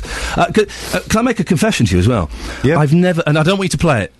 I've never heard "Stairway to Heaven" by Led Zeppelin. You've never heard Stairway to Heaven? No, I've never heard it. I've heard the bit about she's buying a stairway to heaven. I've heard them sing that bit, Right. but I've never heard the rest of it. So, so you're doing a a show on the 50th anniversary of Yeah. Marshall, Yeah. And you've never heard. Yeah. So, okay. Are you going to walk out in disgust? no, really. You, you, you, I, I don't know how you've managed it though. to I be know the thing is, I've got so far in my life that I'm now I'm nearly forty. I think I'm going to try and make it to the end of my life without ever hearing it. Quite a challenge. Only ever seen one episode of Friends as well, but now we're going off on a tangent. Lloyd, listen, thank you so much for coming in. What's the name of the band? Two Breeze. And called. have you got a website? Can people come and find you somewhere? Yeah, we've got a website, Facebook, SoundCloud, Twitter, YouTube, even. Whoa, We're look at- sorted out. We've Look got at you and all your social media networks, for goodness sakes. Really nice to meet you. Thank you very much for coming in. Cheers, you. chaps. Uh, if you missed that or you want to see it, then uh, Lloyd playing his guitar and me attempting to play his guitar was filmed. Go to the Facebook page, find BBC Three Counties Radio. The footage will be up there. Have a great weekend. I'm back on Monday at 6. Jonathan's up next. Getting Beds, Herts, and Bucks talking. This is BBC Three Counties Radio. Thank you, Iain.